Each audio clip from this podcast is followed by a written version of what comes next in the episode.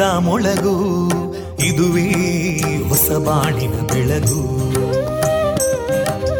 ಪಾಂಚಜನ್ಯದ ಮೊಳಗು ಇದುವೇ ಹೊಸ ಬಾಳಿನ ಬೆಳಗು. ಜನಮಾನಸವ. ಅರಳಿಸುವಂತ. ಅರಳಿಸುವಂತ. ಜನಮಾನಸವ ಅರಳಿಸುವಂತ. ವಿವೇಕವ ದುಃಖಗಳಿಗೆ ತಾಕೊರಳಾಗುವ ನೆಲ ಪ್ರೀತಿಯದಿ ಮೊಳಗು. ಇದುವೇ ಹೊಸ ಬಾಣಿನ ಬೆಳಗು. ಇದುವೇ ಪಾಂಚಜನ್ಯದ ಮೊಳಗು. ಇದುವೇ ಪಾಂಚಜನ್ಯದ ಮೊಳಗು. ವಿವೇಕಾನಂದ ವಿದ್ಯಾವರ್ಧಕ ಸಂಘ ಪ್ರವರ್ತಿತ ರೇಡಿಯೋ ಪಾಂಚಜನ್ಯ. ಇದು ಜೀವ ಜೀವದ ಸ್ವರ ಸಂಚಾರ. ತೊಂಬತ್ತು ಬಿಂದು ಎಂಟು ಸ್ವರ ತರಾಂಗಗಳಲ್ಲಿ ಈ ಹೊತ್ತಿನ ಪ್ರಸಾರ ಕಾರ್ಯಕ್ರಮವನ್ನ ಆರಂಭಿಸುತ್ತಿದ್ದೇವೆ. ಆತ್ಮೀಯ ಶ್ರೋತೃ ಬಾಂಧವರಿಗೆ ರೇಡಿಯೋ ಪಾಂಚಜನ್ಯ ಸಮುದಾಯ ಬಾನುಲಿ ಕೇಂದ್ರ ಬಳಗದ ಪರವಾಗಿ ನಾನು ತೇಜಸ್ವಿನಿ ಮಾಡುವ ಪ್ರೀತಿಪೂರ್ವಕ ನಮಸ್ಕಾರಗಳು. ವಂದೇ ಮಾತರಂ. ವಂದೇ ಮಾತರಂ. सुजलां सुफलां मलयज शीतलां सस्यश्यामलां मातरं वन्दे मातरम् शुभ्रज्योत्स्ना पुलकितयामिनीं पुल्लकुसुमिता ध्रुमदळशोभिनी सुहासिनीं सुमधुरभाषिणीं सुखदां वरदां मातरं वन्दे मातरम् कोटिकोटिकण्ठा कलकलनिनादकराले कोटिकोटिभुजैदृता करकलवाले अबलां केनो मायेतो बले बहुबलधारिणीं नमामि तारिणीं रिपुदलवारिणी मातरं वन्दे मातरम् तुमि विद्या तुमि धर्मा तुमि हृदि तुमि मर्मा त्वं हि प्राणा शरीरे बाहुते तुमि मा शक्ति हृदये तुमि मा भक्ति तोमारयी प्रतिमागडी मन्दिरे मन्दिरे वन्दे मातरम् त्वं हि दुर्गा दशप्रहरणधारिणीं कमलां कमलदलविहारिणीं वाणीं विद्यादायिनीं नमामि त्वां नमामि कमलाम् अमलामतुलां सुजलां सुफलां मातरं वन्दे मातरम् श्यामलां सरलां सुस्मितां भूषितां धरणीं भरणीं मातरं वन्दे मातरम् वन्दे मातरम् Thank you.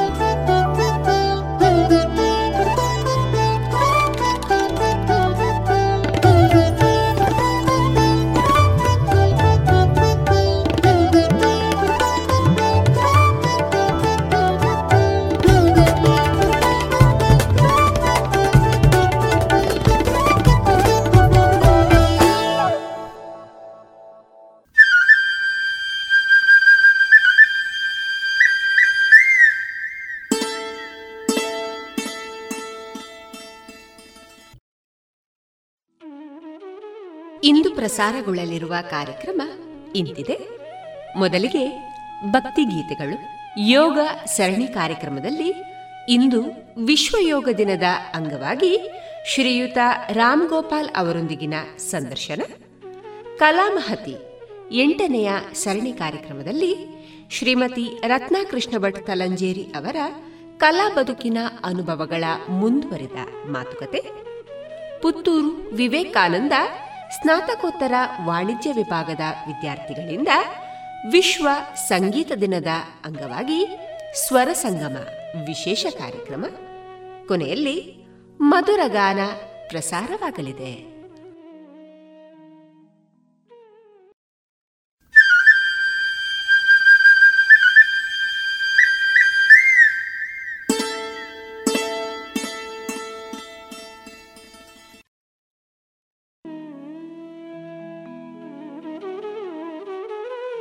ಇದೀಗ ಮೊದಲಿಗೆ ಭಕ್ತಿಗೀತೆಗಳನ್ನ ಕೇಳೋಣ.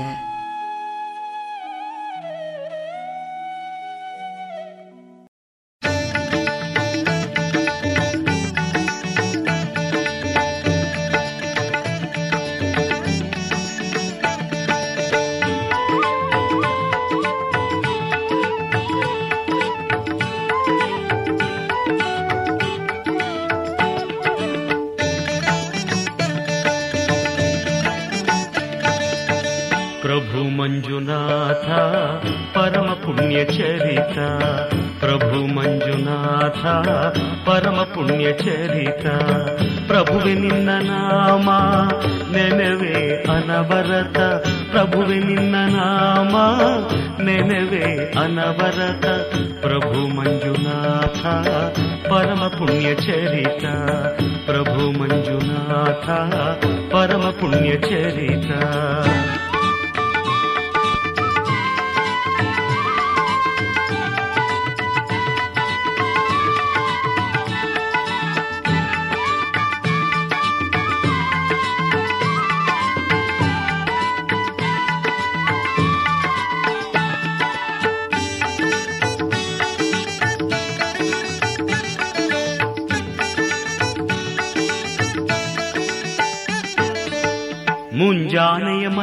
ಮಂಜಿನಲ್ಲೂ ತಂಗಾಡಿಯ ತಂಪಿನಲ್ಲೂ, ಮುಂಜಾನೆಯ ಮಂಜಿನಲ್ಲೂ, ತಂಗಾಡಿಯ ತಂಪಿನಲ್ಲೂ ಹಾರೋ ಹಕ್ಕಿ ಹಾಡಿನಲ್ಲೂ, ನಿನ್ನ ರೂಪ ಕಾಣುವೆ, ನಿನ್ನ ರೂಪ ಕಾಣುವೆ.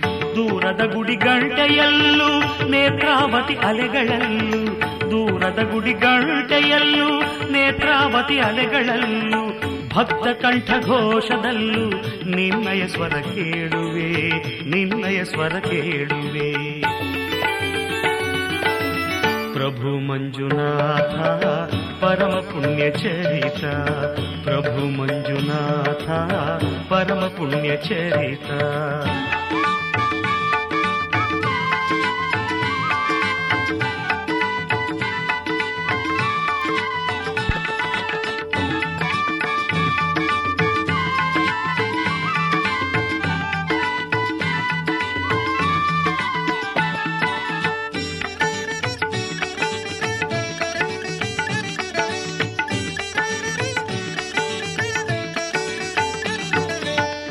ಬೇಡಿ ಬರುವ ಭಕ್ತ ಜನರ, ಮನದಲ್ಲಿರುವ ಭ್ರಾಂತಿರುಳ ಬೇಡಿ ಬರುವ ಭಕ್ತ ಜನರ, ಮನದಲ್ಲಿರುವ ಭ್ರಾಂತಿರುಳ ಒಲವಿನಿಂದ ನೀಗಿ ನೀನು ದಾರಿದೀಪವಾಗುವೆ ದಾರಿದೀಪವಾಗುವೆ ಬಾಳ ಹಾದಿಯಲ್ಲಿರುವ ಕಲ್ಲು ಮುಳ್ಳು ಎಲ್ಲ ನೀಗಿ.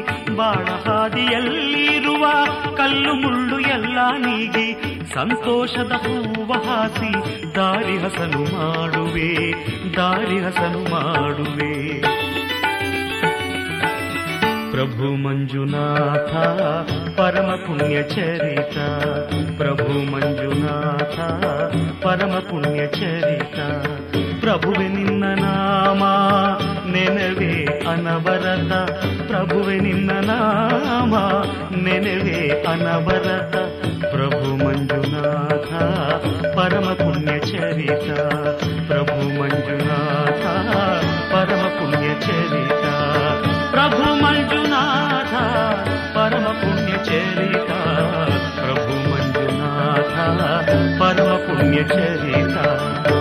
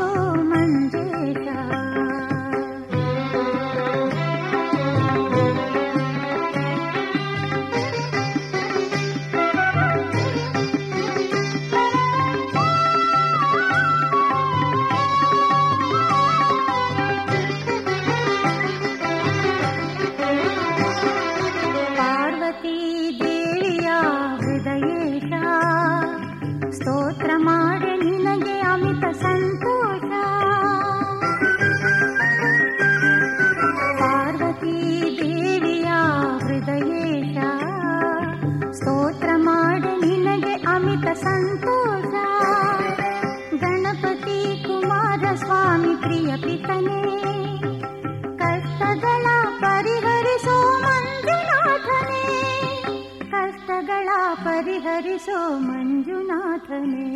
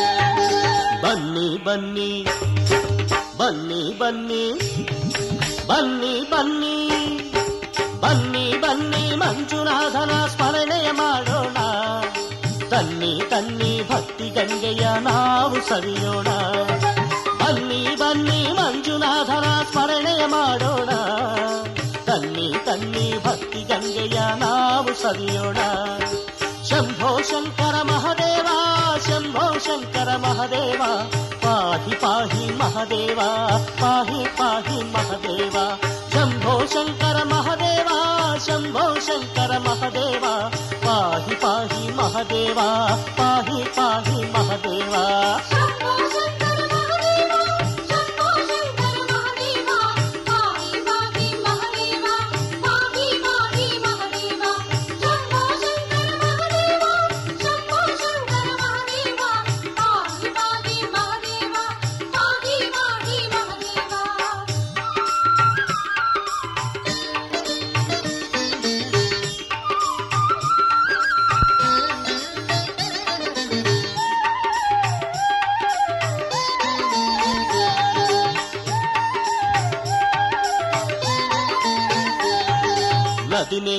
ನೇತ್ರಾವತಿ ಜಲದಲ್ಲಿ ನಿಂದು ಮನದ ಮಲಿನತೆ ಕಳೆಸೋಣ. ಮಂಜುರಾಧನ ಗುಡಿಗೆ ಬಂದು ಎಲ್ಲರೂ ಶಿವನಿಗೆ ಬಾಗೋಣ.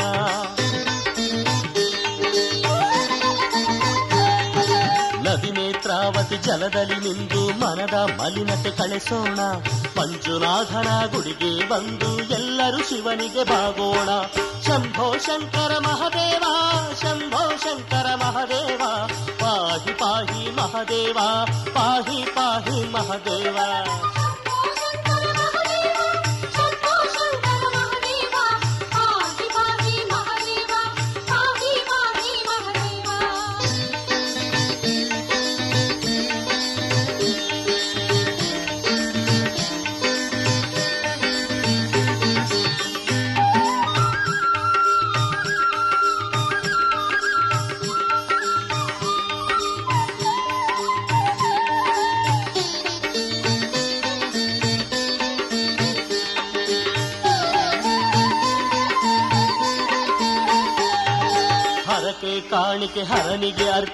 ಅನ್ನದಾತನಲ್ಲಿ ಬೇಡೋಣ.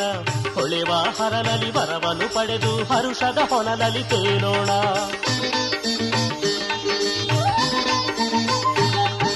ಹರಕೆ ಕಾಣಿಕೆ ಹರನಿಗೆ ಅರ್ಪಿಸಿ ಅನ್ನದಾತನಲ್ಲಿ ಬೇಡೋಣ. ಹೊಳೆವ ಹರನಲ್ಲಿ ಪಡೆದು ಹರುಷದ ಹೊಣಲಲ್ಲಿ ತೇಲೋಣ. ಶಂಭೋ ಶಂಕರ ಮಹದೇವ, ಶಂಭೋ ಶಂಕರ ಮಹದೇವ. पाहि पाहि महादेवा पाहि पाहि महादेवा।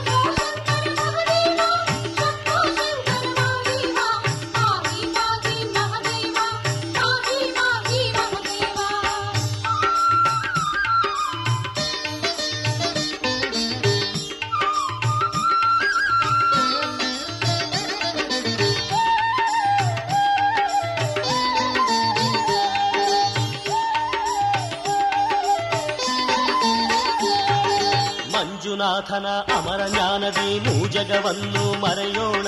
ಧರ್ಮಸ್ಥಳದ ಮಂಜುನಾಥನ ನೆನೆದು ನಲಿದು ಕುಣಿಯೋಣ.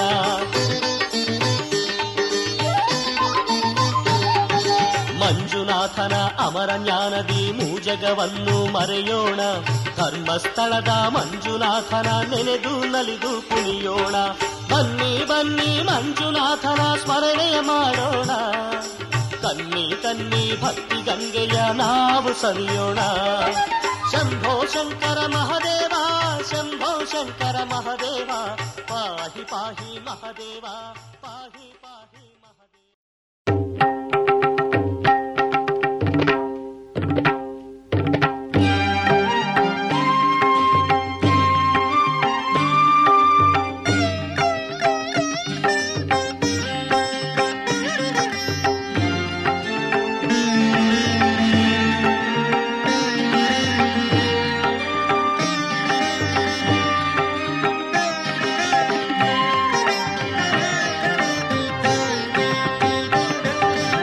ಜಗದೀಶ್ವರ, ಶಂಕರ, ನಿನ್ನ ನಾಮವೇ ಬೆಳಕಿನ ಕಿರಣ.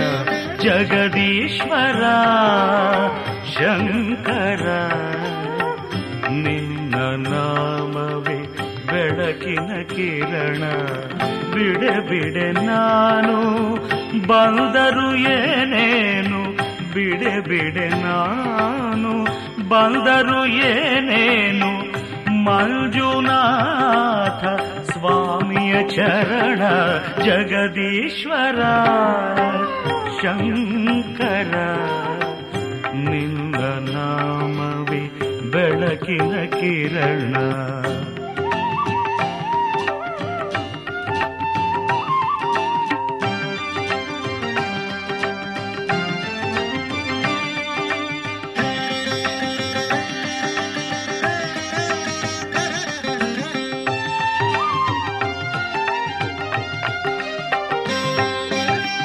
ಎಲ್ಲ ಪಾಪ ತೊಳೆಯುವ ಮಾತೆ ಗಂಗೆಯನ್ನು ಪಡೆದಿಹೆ ನಿನ್ನಯ ಶಿರದೆ. ಎಲ್ಲ ಪಾಪ ತೊಳೆಯುವ ಮಾತೆ ಗಂಗೆಯನ್ನು ಪಡೆದಿಹೆ ನಿನ್ನಯ ಶಿರದೆ. ದುಷ್ಟ ಶಕ್ತಿಯಲ್ಲ ಕೊಲ್ಲೋ ತ್ರಿಶೂಲವ ಹಿಡಿದಿಗೆ ನಿರ್ಣಯ ಕರದೆ. ಜಗದೀಶ್ವರ ಶಂಕರ ನಿಮ್ಮ ನಾಮವೇ ಬೆಳಕಿನ ಕಿರಣ.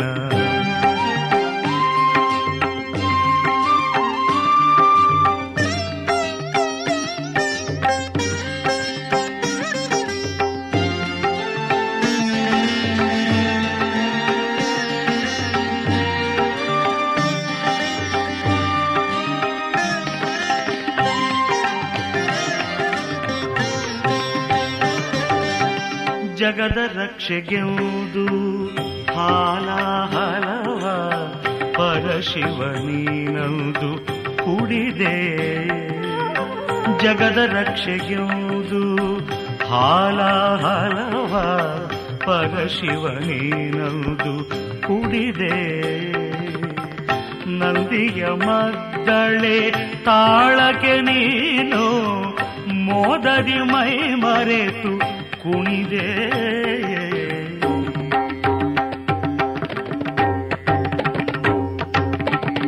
ನಂದಿಯ ಮದ್ದಳೆ ತಾಳಕ್ಕೆ ನೀನು ಮೋದದಿ ಮೈ ಮರೆತು ಕುಣಿದೆ.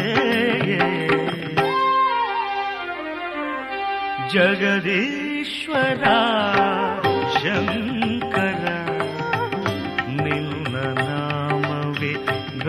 ಬೆಳಕಿನ ಕಿರಣ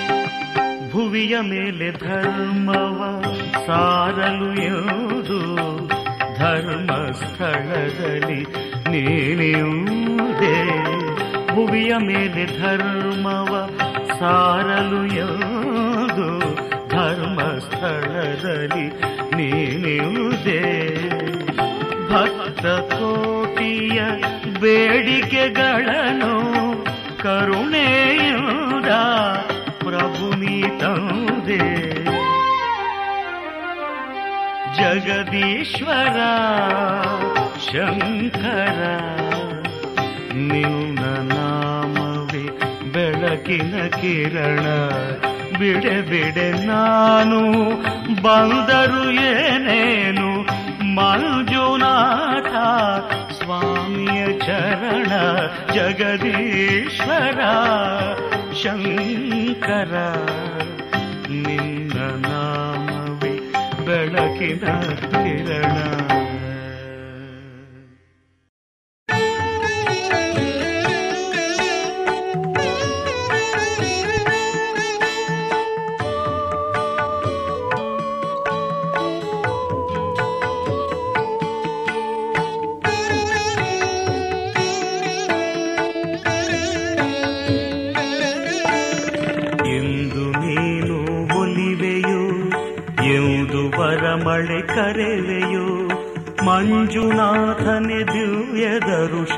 ಎಂದು ನನಗೆ ತರುವೆಯೋ ಎಂದು ನೀನು ಒಲಿವೆಯೋ ಎಂದು ಬರಮಳೆ ಕರೆವೆಯೋ ಮಂಜುನಾಥನೆ ದಿವ್ಯ ದರುಶನ ಎಂದು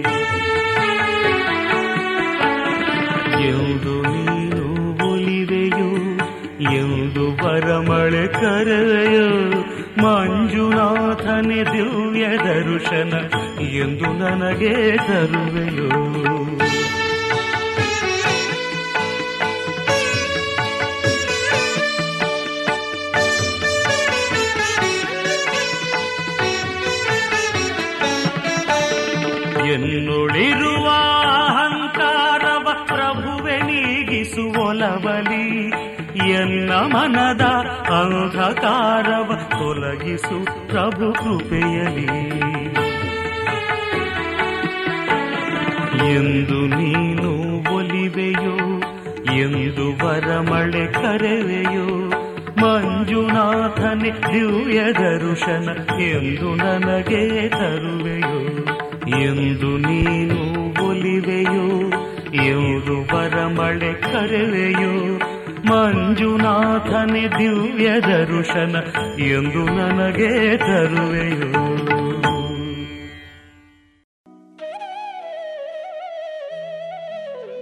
ಇದುವರೆಗೆ ಭಕ್ತಿ ಗೀತೆಗಳನ್ನ ಕೇಳಿದಿರಿ.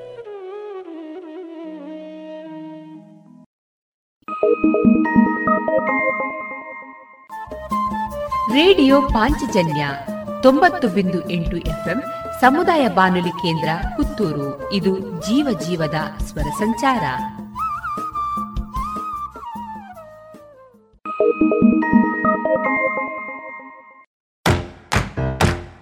ಬನ್ನಿ ಎಲ್ಲ ಸೇರಿ ಹೊಸ ಹೆಜ್ಜೆ ಇಡೋಣ. ಬನ್ನಿ ಹೊಸ ನಿರ್ಣಯ ಮಾಡಿ ಬಿಡೋಣ. ಮಾಸ್ಕ್ ಹಾಕದಿದ್ರೆ ದೂರೋಣ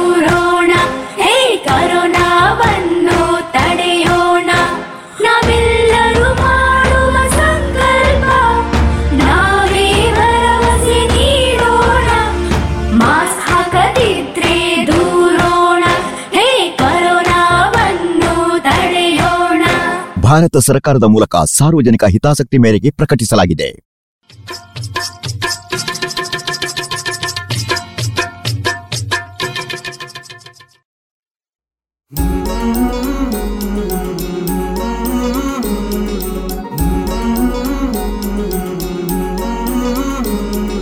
आओ मिलकर विश्व को मजबूत बनाएं योग शक्ति को पहचाने, तन मन स्वस्थ बनाए।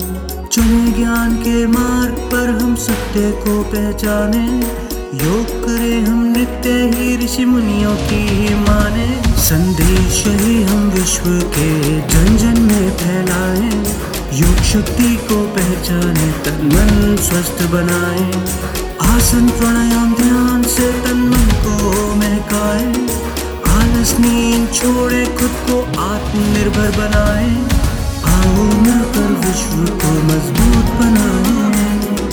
योग शक्ति को पहचाने, तन मन स्वस्थ बनाए। मन स्वस्थ बनाए।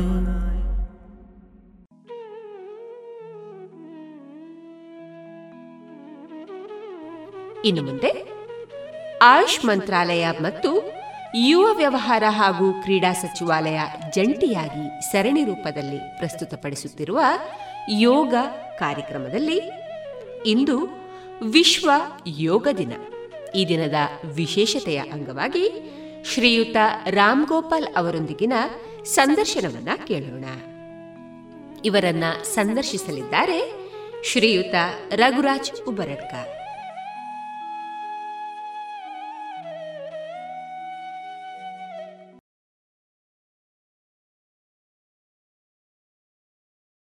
ರೇಡಿಯೋ ಪಾಂಚಜನ್ಯ ಕೇಳುಗರಿಗೆ ಆತ್ಮೀಯ ಸ್ವಾಗತ.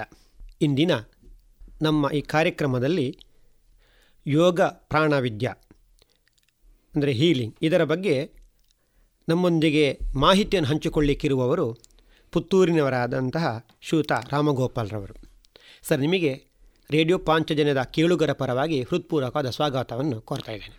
ಎಲ್ಲ ಕೇಳುಗರಿಗೂ ಕೂಡ ನಮಸ್ಕಾರ. ಸರ್ ಈಗ ನೀವು ಒಂದು ಸಾಫ್ಟ್ವೇರ್ ಫೀಲ್ಡಲ್ಲಿ ಒಂದು ಇಂಜಿನಿಯರ್ ನೀವು. ಹೌದು. ಅದರ ಒಟ್ಟಿಗೆ ಸುಮಾರು ಹನ್ನೊಂದು ವರ್ಷಗಳ ಕಾಲ ಈ ಪ್ರಾಣವಿದ್ಯ ಹೀಲಿಂಗನ್ನು ನೀವು ಅಭ್ಯಾಸ ಮಾಡಿದ್ದೀರಿ ಮತ್ತು ನಾಡಿನಾದ್ಯಂತ ಅನೇಕ ಜನರಿಗೆ ಈ ಪ್ರಾಣವಿದ್ಯೆಯ ಮುಖಾಂತರ ನೀವು ಚಿಕಿತ್ಸೆಯನ್ನು ಮಾಡ್ತಾ ಇದ್ದೀರಿ. ಹೌದು. ಒಂದು ಸಾಫ್ಟ್ವೇರ್ ಒಂದು ಉದ್ಯಮದಲ್ಲಿ ಇದ್ದುಕೊಂಡು ತಮ್ಮ ಜೀವನದಲ್ಲಿ ಅನೇಕ ಸಾಧನೆಗಳನ್ನು ಮಾಡ್ಬೋದು ಮತ್ತು ಬೇಕಾದಷ್ಟು ಹಣವನ್ನು ಗಳಿಸ್ಬೋದು ನಿಮಗೆ. ಕರೆಕ್ಟ್ ಆದರೂ ಸಹ ಇವತ್ತು ನಿಮ್ಮ ಒಂದು ಸಣ್ಣ ಒಲವು ಈ ಯೋಗ ಪ್ರಾಣಾವಿದ್ಯ ಹೀಲಿಂಗ್ ಈ ಕ್ಷೇತ್ರಕ್ಕೆ ನಿಮಗೆ ಬರಲಿಕ್ಕೆ ನಿಮ್ಮ ಒಲವು ಅಥವಾ ಹೇಗೆ ಕಾರಣ ಆಯಿತು ಸರ್? ನಾನು ಹಲವಾರು ಬಾರಿ ನೋಡ್ತಾ ಇದ್ದಂಥ ಒಂದು ವಿಷಯ ಏನು ಅಂತಂದರೆ ನಮಗೆ ಅನಾರೋಗ್ಯವಾದಂಥ ಸಂದರ್ಭದಲ್ಲಿ ನಾವು ಮದ್ದು ತಗೊಳ್ತೇವೆ ಅದಕ್ಕೆ ಬೇಕಾದ್ದು ಅದು ಆಯುರ್ವೇದಿಕ್ ಇರ್ಬೋದು, ಅಲೋಪತಿ ಇರ್ಬೋದು. ಆ ಮದ್ದು ತಗೊಂಡ ತಕ್ಷಣ ನಮಗೆ ಅದು ಗುಣ ಆಗ್ತದೆ. ಆದರೆ ಸ್ವಲ್ಪ ಸಮಯ ನಂತರ ಮದ್ದನ್ನು ಬಿಟ್ಟ ಮೇಲೆ ಪುನಃ ಅದು ಮರುಕಳಿಸೋದನ್ನು ನೋಡ್ತಾ ಇದ್ದೆ ನಾವು. ಸೊ ನನಗೆ ಅನಿಸ್ತಿತ್ತು ಯಾವುದೋ ಒಂದು ವಿಷಯವನ್ನು ನಾವು ಸಂಪೂರ್ಣವಾಗಿ ಗಮನ ಹರಿಸ್ತಾ ಇಲ್ಲ ಈ ವಿಷಯದಲ್ಲಿ. ಅದು ಏನಿರ್ಬೋದು ಅಂತ ಯೋಚನೆ ಮಾಡ್ತಾ ಇದ್ದೆ ನಾನು. ಯಾಕೆ ಹಾಗೆ ಆಗ್ತದೆ? ಸಂಪೂರ್ಣವಾಗಿ ಯಾಕೆ ಗುಣ ಆಗ್ತಾ ಇಲ್ಲ ಮದ್ದು ತೆಕೊಂಡ ಕೂಡಲೇ ಅಂತ.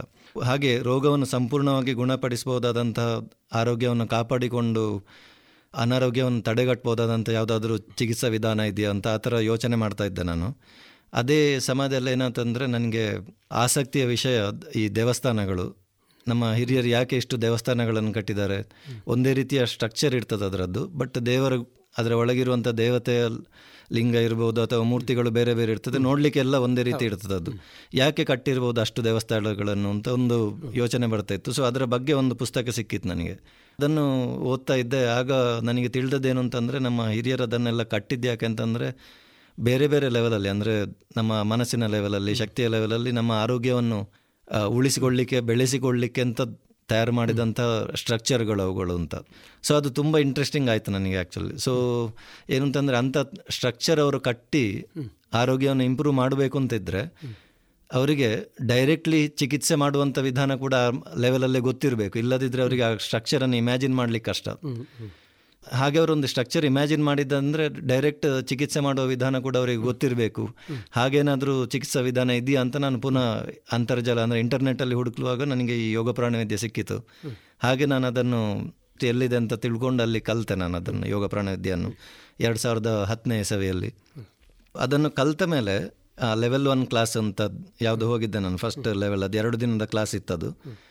ಅದು ಅಲ್ಲಿ ಕಲಿತ ಮೇಲೆ ನನಗೆ ಅದು ಮಾಡ್ತಾ ಅಲ್ಲಿ ಆಗ್ತಿರುವಂಥ ಚಿಕಿತ್ಸಾ ವಿಧಾನ ಮಾಡುವ ರೀತಿ ಇದು ತುಂಬ ಇಂಟ್ರೆಸ್ಟಿಂಗ್ ಅನಿಸಿತ್ತು ನನಗೆ ಅದು. ಅಲ್ಲಿ ಅದರಿಂದ ಏನೆಲ್ಲ ಸಾಧ್ಯತೆಗಳಿದೆ ಅದು ಕೂಡ ತುಂಬ ಇಂಟ್ರೆಸ್ಟಿಂಗ್ ಅನಿಸಿತ್ತು. ಯಾವುದೇ ರೀತಿಯಲ್ಲಿ ನಾವು ಚಿಕಿತ್ಸೆ ಮಾಡ್ಬೋದು ಯಾವುದಕ್ಕೆಲ್ಲ ಚಿಕಿತ್ಸೆ ಮಾಡ್ಬೋದು ನಾವು. ನಮ್ಮ ಆರೋಗ್ಯವನ್ನು ಮೇಂಟೈನ್ ಮಾಡಲಿಕ್ಕೂ ಅದನ್ನು ಉಪಯೋಗಿಸ್ಬೋದು ಅಂತ ತಿಳಿತು ನನಗೆ ಅದರಿಂದ. ನನಗೇನು ಅನಿಸಿದೆ ಅಂದರೆ ನಾನು ಏನೋ ಒಂದು ಬಂಗಾರವನ್ನೇ ಸಿಕ್ಕಿದೆ ನನಗೆ ಅಂತ ಆ ಥರ ಅನಿಸಿತ್ತು. ಆಗ ನಾನು ತುಂಬ ಸ್ಟ್ರೆಸ್ಸಲ್ಲಿದ್ದೆ ಆಫೀಸಿನ ಸ್ಟ್ರೆಸ್ ಇರ್ಬೋದು, ಬೇರೆ ಹೊರಗಿನ ಸ್ಟ್ರೆಸ್ ಕೂಡ. ಅದನ್ನು ನನಗೆ ನಾನೇ ಚಿಕಿತ್ಸೆ ಮಾಡಿಕೊಳ್ಳಿಕ್ಕಾಯಿತು ಈ ತಂತ್ರಗಳನ್ನೇ ಉಪಯೋಗಿಸ್ಕೊಂಡು. ಅದರ ನಂತರದ ಯಾವುದೆಲ್ಲ ಹೈಯರ್ ಲೆವೆಲ್ಸ್ ಇದೆ, ಅದನ್ನೆಲ್ಲ ಆಲ್ಮೋಸ್ಟ್ ಒಂದು ವರ್ಷದಲ್ಲಿ ನನಗೆ ಸಾಧ್ಯ ಆಗುವ ಎಲ್ಲ ಟ್ರೈನಿಂಗ್ ಕೂಡ ಅಟೆಂಡ್ ಆದೆ ನಾನು, ಅದರ ಕೋರ್ಸಸ್ ಕೂಡ. ಅದರಲ್ಲಿ ಒಂದು ಅರ್ಹಟ್ ಯೋಗ ಅಂತ ಹೇಳುವಂಥದ್ದು ಆಧ್ಯಾತ್ಮಿಕ ದಾರಿ ಕೂಡ ಒಂದು. ಅದು ಕೂಡ ತುಂಬ ಹೆಲ್ಪ್ ಮಾಡಿತ್ತು ನನಗೆ ಅದು. ಅಂದರೆ ಒಂದು ವಿಷಯ ನಮ್ಮ ಜೀವನದಲ್ಲಿ ಆಗುವ ವಿಷಯಗಳನ್ನು ಯಾವ ರೀತಿಯಿಂದೆಲ್ಲ ನೋಡ್ಬೋದು ಅಂತ ಹೇಳೋದು ನನಗೆ ಇದರಿಂದ ಕಲೀಲಿಕ್ಕೆ ಸಾಧ್ಯ ಆಯಿತು. ಮತ್ತು ಅದನ್ನು ಅಳವಡಿಸಿಕೊಳ್ಳಿಕ್ಕೆ ಆಯಿತು. ಈ ವಿದ್ಯೆಗಳನ್ನು ನಾವು ಬರೀ ಕಲಿತು ಪ್ರಯೋಜನ ಇಲ್ಲ. ಅದನ್ನು ನಾವು ಉಪಯೋಗಿಸಿ ಅಂದರೆ ಅಳವಡಿಸಿಕೊಂಡ್ರೆ ನಮಗೆ ಅದರಿಂದ ಉಪಯೋಗ ಸಿಗ್ತದೆ. ನಮ್ಮ ಜೀವನವನ್ನು ಬೆಟರ್ ಮಾಡ್ಬೋದು ನಾವು ಅಂತ. ಇದು ಅರ್ಹಟ್ ಯೋಗ ಅಂತ ನಾನು ಹೇಳಿದಲ್ಲ ಅದೊಂದು ಸಿಂಥಸೈಸ್ಡ್ ಮತ್ತು ಒಂದು ತುಂಬ ವ್ಯವಸ್ಥಿತ ರೂಪದಲ್ಲಿ ಅದನ್ನು ಇಂಟಿಗ್ರೇಟ್ ಮಾಡಿದ್ದು. ಬೇರೆ ಬೇರೆ ಯೋಗ ಸಿಸ್ಟಮ್ ಇದೆ. ಈಗ ಉದಾಹರಣೆಗೆ ಭಕ್ತಿ ಯೋಗ ಇದೆ ರಾಜಯೋಗ ಇದೆ ಜ್ಞಾನ ಯೋಗ ಅಂತ ಹೇಳ್ತೇವೆ ನಾವು. ಕರ್ಮಯೋಗ. ಮತ್ತೆ ಹಠ ಹಠಯೋಗ ಇದೆ. ಆ, ಧ್ಯಾನ ಯೋಗ ಅಂತ ಇದೆ. ಸೊ ಇದನ್ನೆಲ್ಲವನ್ನು ಒಂದು ರೀತಿಯಲ್ಲಿ ಸಂಯೋಜನೆ ಮಾಡಿದಂಥ ಒಂದು ಸಿಂಥೆಸೈಸ್ಡ್ ಫಾರ್ಮ್ ಅದು ಅರ್ಹತ್ ಯೋಗ ಅಂತ ಹೇಳುವಂಥದ್ದು. ಅದರಲ್ಲಿ ನಮ್ಮನ್ನು ನಾವು ಹೇಗೆ ಪರಿಶುದ್ಧ ಮಾಡಿಕೊಳ್ಬೇಕು? ಅಂದರೆ ಈಗ ಬಸವಣ್ಣ ಹೇಳ್ತಾರೆ ಆಂತರಿಕ ಪರಿಶುದ್ಧೀಕರಣ ಅಂತ ಹೇಳ್ತೇವೆ. ಅದರ ಅಂತರಂಗ ಶುದ್ಧಿ ಮತ್ತು ಬಹಿರಂಗ ಶುದ್ಧಿ ಅಂತ ಹೇಳ್ತಾರೆ ಅವರು. ಸೊ ಅದನ್ನೆಲ್ಲ ಮಾಡುವಂಥ ವಿಧಾನ ಅದು ಯಾಕೆ ಬೇಕು ನಮಗೆ? ಅದರಿಂದ ಏನು ಪ್ರಯೋಜನ? ಹೇಗೆ ಅಳವಡಿಸಿಕೊಳ್ಳಬೇಕು ಅದನ್ನು ನಮ್ಮ ಜೀವನದಲ್ಲಿ? ಸೊ ಇದೆಲ್ಲ ನನಗೆ ಅಲ್ಲಿ ಕಲೀಲಿಕ್ಕೆ ಸಿಕ್ಕಿತು. ಬೆನಿಫಿಟ್ ನಾನು ಅದರಿಂದ ಪಡೆದಂಥ ಬೆನಿಫಿಟ್ ನೋಡಿ ನನಗೇನು ಅನಿಸುತ್ತೆ ಅಂದರೆ ನನ್ನ ಲೈಫಲ್ಲಿ ನನಗೂ ನಮ್ಮ ಕುಟುಂಬದವರಿಗೂ ಮನೆಯವರಿಗೂ ಕೂಡ ಎಲ್ರಿಗೂ ಅದರಿಂದ ತುಂಬ ಬೆನಿಫಿಟ್ ಸಿಕ್ಕಿತು. ನನಗನ್ಸಿತ್ತು ನಾನು ಇದನ್ನು ಇನ್ನೂ ಬೇರೆಯವರಿಗೂ ಕೂಡ ಇದರ ಬೆನಿಫಿಟ್ ಸಿಗಬೇಕು ಅಂತ. ಅದರಿಂದ ನಂತರ ನಾನು ಎರಡು ಸಾವಿರದ ಹದಿಮೂರರಲ್ಲಿ ಅದರ ಟ್ರೈನರ್ ಕೂಡ ಅದೇ ಆ್ಯಕ್ಚುಲಿ ಸೊ ಅದರ ನಂತರ ಇಲ್ಲಿ ಬೇರೆ ಸ್ಟೂಡೆಂಟ್ಸ್ಗಳಿಗೆ ಅದನ್ನು ಹೇಳ್ಕೊಳ್ತಾ ಇದ್ದೀನಿ ನಾನು. ಹೌದು ಸರ್, ತುಂಬ ಸಂತೋಷ ವಿಷಯ. ನಮ್ಮ ಈ ಒಂದು ಪ್ರದೇಶದಲ್ಲಿ ಇದರ ಬಗ್ಗೆ ಸ್ವಲ್ಪ ಗೊತ್ತಿರುವವರು ನೀವೇ ಅಂತ. ತುಂಬ ವಿಷಯಗಳನ್ನು ಹೇಳಿದಿರಿ ಅದರ ಯೋಗಗಳ ಬಗ್ಗೆ ಅನಂತರ ಪ್ರಾಣಾಯಾಮ, ಇದರ ವಿಷಯದ ಬಗ್ಗೆ. ನಮ್ಮ ಕೇಳುಗರಿಗೆ ಇದು ಏನು ಅಂತ ಒಂದು ಸ್ವಲ್ಪ ಹೇಳ್ಬೋದು ಸರ್? ಉದಾಹರಣೆಗೆ ಆಯುರ್ವೇದಿಕ್ ಅಂದರೆ ಏನು ಸ್ವಲ್ಪ ಈಗ ಸ್ವ- ಸ್ವಲ್ಪ ಪ್ರಚಲಿತವಾಗಿರುವಂಥದ್ದು ಗೊತ್ತಿರ್ತದೆ. ನಿಮಗೆ ಅಲೋಪತಿಕ್ಕು ಅದರ ಬಗ್ಗೆಯೂ ಗೊತ್ತು. ಇದೊಂದು ಸದ್ಯದ ಪರಿಸ್ಥಿತಿಯಲ್ಲಿ ಒಂದು ಹೊಸ ವಿಷಯ ಕೇಳುಗರಿಗೆ ಅಥವಾ ಸುತ್ತಮುತ್ತ ಹೊಸ ವಿಷಯ.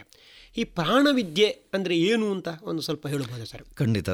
ಸೊ ನಾನು ಅಲ್ಲಿಗೆ ಆ ಪ್ರಾಣವಿದ್ಯೆಯ ವಿಷಯಕ್ಕೆ ಹೋಗುವ ಮೊದಲು ಯೋಗ ಏನು ಹೇಳ್ತದೆ ಇದರ ಬಗ್ಗೆ ನಮ್ಮ ಮನುಷ್ಯನ ಬಗ್ಗೆ ಅಂತ ಒಂದು ಸಣ್ಣದ ಇದರಲ್ಲಿ ವಿಷಯ ಹೇಳಿಬಿಟ್ಟು ನಾನು ಮುಂದೆ ಹೋಗ್ತೇನೆ.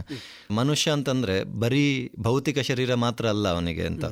ಸೊ ಅವನಿಗೆ ಇನ್ನೂ ಬೇರೆ ಶರೀರಗಳಿದ್ದಾವೆ ಅಂತ ಹೇಳ್ತಾರೆ. ಆ್ಯಕ್ಚುಲಿ ಅವ್ರು ಹೇಳೋದು ಐದು ಶರೀರ ಇದೆ ಅಂತ. ಅದರಲ್ಲಿ ಮೊದಲಿನ ಎರಡು ಅನ್ನಮಯ ಶರೀರ ಮತ್ತು ಪ್ರಾಣಮಯ ಶರೀರ ಅಂತ. ಅನ್ನಮಯ ಶರೀರ ಅಂತಂದರೆ ನಮಗೆ ಕಾಣುವಂಥ ಶರೀರ, ಭೌತಿಕ ಶರೀರವೇ. ಅನ್ನದಿಂದ ಯಾವುದು ಮೇಂಟೈನ್ ಆಗ್ತದೆ, ಅದು ಅನ್ನಮಯ ಶರೀರ. ಅದೇ ರೀತಿ ಪ್ರಾಣಶಕ್ತಿಯಿಂದ ಮೇಂಟೈನ್ ಆಗೋದು ಪ್ರಾಣಮಯ ಶರೀರ ಅಂತ. ಶಕ್ತಿ ಶರೀರ ಅಂತ ಇನ್ನೊಂದು ರೀತಿಯಲ್ಲಿ ಹೇಳ್ಬೋದು ನಾವು. ಸೊ ಈ ಎರಡು ಕೂಡ ಒಂದಕ್ಕೊಂದು ಪೂರಕವಾಗಿದೆ ಅದು. ಮತ್ತು ಒಂದನ್ನೊಂದು ಕಂಟ್ರೋಲ್ ಮಾಡ್ತದೆ. ಅದನ್ನು ನಾವು ವೈ ಪಿ ವಿಯಲ್ಲಿ ಕಲ್ತ್ವಿ ಅದರ ಬಗ್ಗೆ. ಅಂದರೆ ಭೌತಿಕ ಶರೀರದಲ್ಲಿ ಏನಾದರೂ ಗಾಯ ಆದರೆ ಅದು ಶಕ್ತಿ ಶರೀರದಲ್ಲೂ ಕೂಡ ಅದರ ರೆಪ್ಲಿಕಾ ಇರ್ತದೆ ಒಂದು. ಅದೇ ರೀತಿ ಶಕ್ತಿ ಶರೀರದಲ್ಲಿ ಕೊಳಕು ಶಕ್ತಿ ತುಂಬಿಕೊಂಡ್ರೆ ಅದು ಭೌತಿಕ ಶರೀರದಲ್ಲಿ ರೋಗವನ್ನು ತರ್ತದೆ ಅಂತ. ಓಕೆ ಸೊ ಈಗ ಉದಾಹರಣೆಗೆ ನಾನು ನಿಮಗೆ ಹೇಗೆ ಹೇಳ್ಬೋದು ಅಂತಂದರೆ ಒಂದು ಸ್ಪಾಂಜ್ ನೀವು ನೀರಲ್ಲಿ ಬಕೆಟಲ್ಲಿ ಹಾಕಿದರೆ ನೀರು ಈಗ ಸ್ಪಾಂಜಿನ ಒಳಗೂ ಇದೆ ಹೊರಗೂ ಇದೆ. ಅದೇ ರೀತಿ ಪ್ರಾಣಶಕ್ತಿ ಕೂಡ ಭೌತಿಕ ಶರೀರದ ಒಳಗೂ ಇದೆ, ಹೊರಗೂ ಇದೆ. ಸೊ ಸ್ಪಾಂಜನ್ನು ನೀವು ಭೌತಿಕ ಶರೀರ ಅಂತ ಕನ್ಸಿಡರ್ ಮಾಡ್ಬೋದು. ನೀವೇನೊಂದು ನೀರಿಗೆ ಕಲರ್ ಹಾಕಿದ್ರೆ ಆ ಕಲರ್ ಏನಾಗ್ತದೆ? ನಿಧಾನವಾಗಿ ಕಲಡಿ ಅದು ಸ್ಪಾಂಜಿಗೂ ಹಿಡಿತದೆ ಅದು. ಸೊ ಆ ಸ್ಪಾಂಜಿಗೆ ಹಿಡಿದು ಅಂತಂದ್ರೆ ಏನು? ಅದು ರೋಗವಾಗಿ ಪರಿಣಾಮ ಬೀರಿದೆ ಅದು ಅಂತ ಈಗ. ಸೊ ಈಗ ನಾವು ಮದ್ದು ತೆಕೊಳ್ಳೋದು ಕೆಲಸ ಮಾಡ್ತೇವೆ ನಾವು, ಈಗ ಯಾವುದೇ ಮೆಥಡಲ್ಲಿ ಕೂಡ. ಆಗ ಅದು ಸ್ಪಾಂಜನ್ನು ಕ್ಲೀನ್ ಮಾಡಿದ ಥರ ಅದು. ಬಟ್ ಸ್ಪಾಂಜಿಯಲ್ಲಿ ಫೈನಲ್ ಇರಬೇಕಾದ್ದು ನೀರಿನ ಒಳಗೆ ಅದು. ಅಂದರೆ ಪ್ರಾಣಶಕ್ತಿ ಒಳಗೆ ಇರಬೇಕದು ಆಗ ಪುನಃ ಈ ನೀರಲ್ಲಿದ್ದಂಥ ಕಲರ್ ಪುನಃ ಅದಕ್ಕೆ ಹಿಡಿತದೆ. ಅಂದರೆ ರೋಗ ಅದು ಮರುಕಳಿಸ್ತದೆ ಅಲ್ಲಿ ಪುನಃ. ನಮ್ಮದ್ದು ಮದ್ದು ತಗೊಳ್ಳಿದಾಗ ಹುಷಾರಾಗ್ತದೆ ಬಿಟ್ಟಾಗ ಪುನಃ ಮರುಕಳಿಸ್ತದೆ ಅದು. ಸೊ ಹಾಗಾದರೆ ನಾವು ಅದನ್ನು ಕ ಸಂಪೂರ್ಣವಾಗಿ ಚಿಕಿತ್ಸೆ ಮಾಡಬೇಕಾದ್ರೆ ಏನು ಮಾಡಬೇಕು? ಸಂಪೂರ್ಣವಾಗಿ ಆ ರೋಗದಿಂದ ಹೊರಗೆ ಬರಬೇಕಿದ್ರೆ ಸ್ಪಾಂಜನ್ನು ಕ್ಲೀನ್ ಮಾಡುವ ಸಮಯದಲ್ಲೇ ನಾವು ಆ ನೀರನ್ನು ಕೂಡ ಕ್ಲೀನ್ ಮಾಡಬೇಕು ನಾವು. ಸೊ ಎರಡೂ ಕೆಲಸ ಒಟ್ಟಿಗೆ ಮಾಡಿದರೆ ನಮಗೆ ಅನಾರೋಗ್ಯದಿಂದ ಬೇಗ ಹೊರಗೆ ಬರಲಿಕ್ಕೆ ಸಾಧ್ಯ ಆಗ್ತದೆ. ಸೊ ಇಲ್ಲಿ ಯೋಗ ಪ್ರಾಣವಿದ್ಯೆ ಅಂತಂದರೆ ನೀರನ್ನು ಕ್ಲೀನ್ ಮಾಡುವ ಪ್ರಕ್ರಿಯೆ. ಅಂದರೆ ಇಲ್ಲಿ ಪ್ರಾಣಶಕ್ತಿಯನ್ನು ಕ್ಲೀನ್ ಮಾಡುವ ಪ್ರಕ್ರಿಯೆ ಯೋಗ ಪ್ರಾಣವಿದ್ಯೆಯಲ್ಲಿ ನಾವು ಕಲಿಯುವಂಥದ್ದು. ಓಕೆ ನಾವು ಇಲ್ಲಿ ಇನ್ನೊಂದು ವಿಷಯ ತಿಳ್ಕೊಳ್ಬೇಕಾದ್ದು ಒಂದು ವ್ಯಕ್ತಿ ತೀರು ಹೋಗುವಾಗ ನಾವು ಕಾಮನ್ ಆಗಿ ಇಲ್ಲಿ ನಮ್ಮ ಊರಲ್ಲಿ ಉಪಯೋಗ ಮಾಡೋದು ಅವರ ಪ್ರಾಣ ಹೋಯಿತು ಅಂತ. ಸೊ ನಾವು ಯೋಚನೆ ಮಾಡಿದರೆ ಆ ಪ್ರಾಣ ಹೋಗುವ ಮೊದಲು ಆ ಶರೀರದಲ್ಲಿ ಚಲನೆ ಇತ್ತು. ಕೆಲಸ ಮಾಡಲಿಕ್ಕೆ ಆಗ್ತಾ ಇತ್ತು ಆ ಶರೀರಕ್ಕೆ. ಒಳಗೆ ಅಂಗಾಂಗಗಳು ಕೂಡ ಶ ಕೆಲಸ ಮಾಡ್ತಾ ಇದ್ವು. ಆ ಪ್ರಾಣ ಹೋದ್ಮೇಲೆ ಅದು ಮರದ ಕೊರಡೆ ಅದು ಶರೀರ. ಏನು ಕೆಲಸ ಮಾಡಲಿಕ್ಕೆ ಆಗುದಿಲ್ಲ ಅದರ ಅರ್ಥ ಏನು ಅಂತಂದ್ರೆ ಆ ಪ್ರಾಣಶಕ್ತಿ ಇರುವವರೆಗೆ ಶರೀರಕ್ಕೆ ಕೆಲಸ ಮಾಡಲಿಕ್ಕೆ ಆಗ್ತದೆ ಅಂದ್ರೆ ಆ ಕೆಲಸ ಮಾಡಿಸುವುದೇ ಈ ಪ್ರಾಣಶಕ್ತಿ. ಆ ಪ್ರಾಣಶಕ್ತಿ ಇರುವವರೆಗೆ ನಾವು ಆರೋಗ್ಯದಲ್ಲಿ ಇರ್ಲಿಕ್ಕೆ ಆಗ್ತದೆ ಆದರೆ ಅದೇ ಪ್ರಾಣಶಕ್ತಿಯಲ್ಲಿ ಕೊಳಕು ಶಕ್ತಿ ತುಂಬಿಕೊಂಡ್ರೆ ಅದು ಸುಮಾರು ಸಮಯ ಹಾಗೆ ಇದ್ರೆ ಅದು ಭೌತಿಕ ಶರೀರದಲ್ಲೂ ರೋಗ ತರ್ತದೆ ಅದು. ಸೊ ಈ ಚಿಕಿತ್ಸೆ ಏನು ಮಾಡ್ತೇವೆ ಅಂತಂದರೆ ಆ ಪ್ರಾಣಶಕ್ತಿಯಲ್ಲಿರುವಂತಹ ಕೊಳಕನ್ನು ನಾವು ಕ್ಲೀನ್ ಮಾಡಿ ಅಲ್ಲಿಗೆ ಒಳ್ಳೆ ಪ್ರಾಣಶಕ್ತಿಯನ್ನು ರೀಪ್ಲೇಸ್ ಮಾಡಿ ಭೌತಿಕ ಶರೀರ ಅದನ್ನೇ ರಿಕವರ್ ಮಾಡಲಿಕ್ಕೆ ಸಹಾಯ ಮಾಡ್ತೇವೆ ನಾವು. ಅಂದ್ರೆ ಇದೊಂದು ಇಂಡೈರೆಕ್ಟ್ ಹೀಲಿಂಗ್ ಮೆಥಡ್ ಡೈರೆಕ್ಟ್ ಆಗಿ ಭೌತಿಕ ಶರೀರಕ್ಕೆ ನಾವು ಮದ್ದು ಕೊಡೋದಿಲ್ಲ ಅಥವಾ ಹೀಲಿಂಗ್ ಮಾಡೋದಿಲ್ಲ ಶಕ್ತಿ ಶರೀರಕ್ಕೆ ಮಾಡಿ ಅದರ ಮೂಲಕ ನಾವು ಭೌತಿಕ ಶರೀರವನ್ನು ಚಿಕಿತ್ಸೆ ಮಾಡ್ತೇವೆ ಇದರಲ್ಲಿ. ಈಗ ಹೆಚ್ಚಿನ ಮೆಡಿಕಲ್ ಮೊಡಾಲಿಟೀಸ್ ಈಗ ಆಯುರ್ವೇದ ಇರ್ಬೋದು ಅಲೋಪತಿ ಇರ್ಬೋದು ಅದೆಲ್ಲವೂ ವರ್ಕ್ ಮಾಡೋದು ನಮ್ಮ ಭೌತಿಕ ಶರೀರದ ಮೇಲೆ. ಅಲ್ಲಿ ಇರುವಂಥ ತೊಂದರೆ ಅನ್ನೋದು ಟ್ರೀಟ್ ಮಾಡ್ತದೆ ಅದು. ಆದರೆ ರೂಟ್ ಕಾಸ್ ಅಂದರೆ ಈಗ ಆ ರೋಗಕ್ಕೆ ಕಾರಣ ಭೌತಿಕ ಶರೀರದಲ್ಲೇ ಇರಬೇಕು ಅಂತಿಲ್ಲ. ಅದು ಬೇರೆ ಶರೀರದಲ್ಲಿ ಇರ್ಬೋದು. ಈಗ ಶಕ್ತಿ ಶರೀರದಲ್ಲಿ ಇರ್ಬೋದು. ಅಥವಾ ಈಗದ ಸೈನ್ಸ್ ಕೂಡ ಒಪ್ಪಿಕೊಂಡ ಪ್ರಕಾರ ಮನಸ್ಸಿನ ಕಾರಣದಿಂದಲೇ ಎಂಬತ್ತರಿಂದ ಎಂಬತ್ತೈದು ಪರ್ಸೆಂಟ್ ರೋಗಗಳು ಬರುವುದು ಅಂತ ಹೇಳ್ತಾರೆ ಸ್ಟ್ರೆಸ್ಸಿನ ಕಾರಣದಿಂದ ಅಂತ.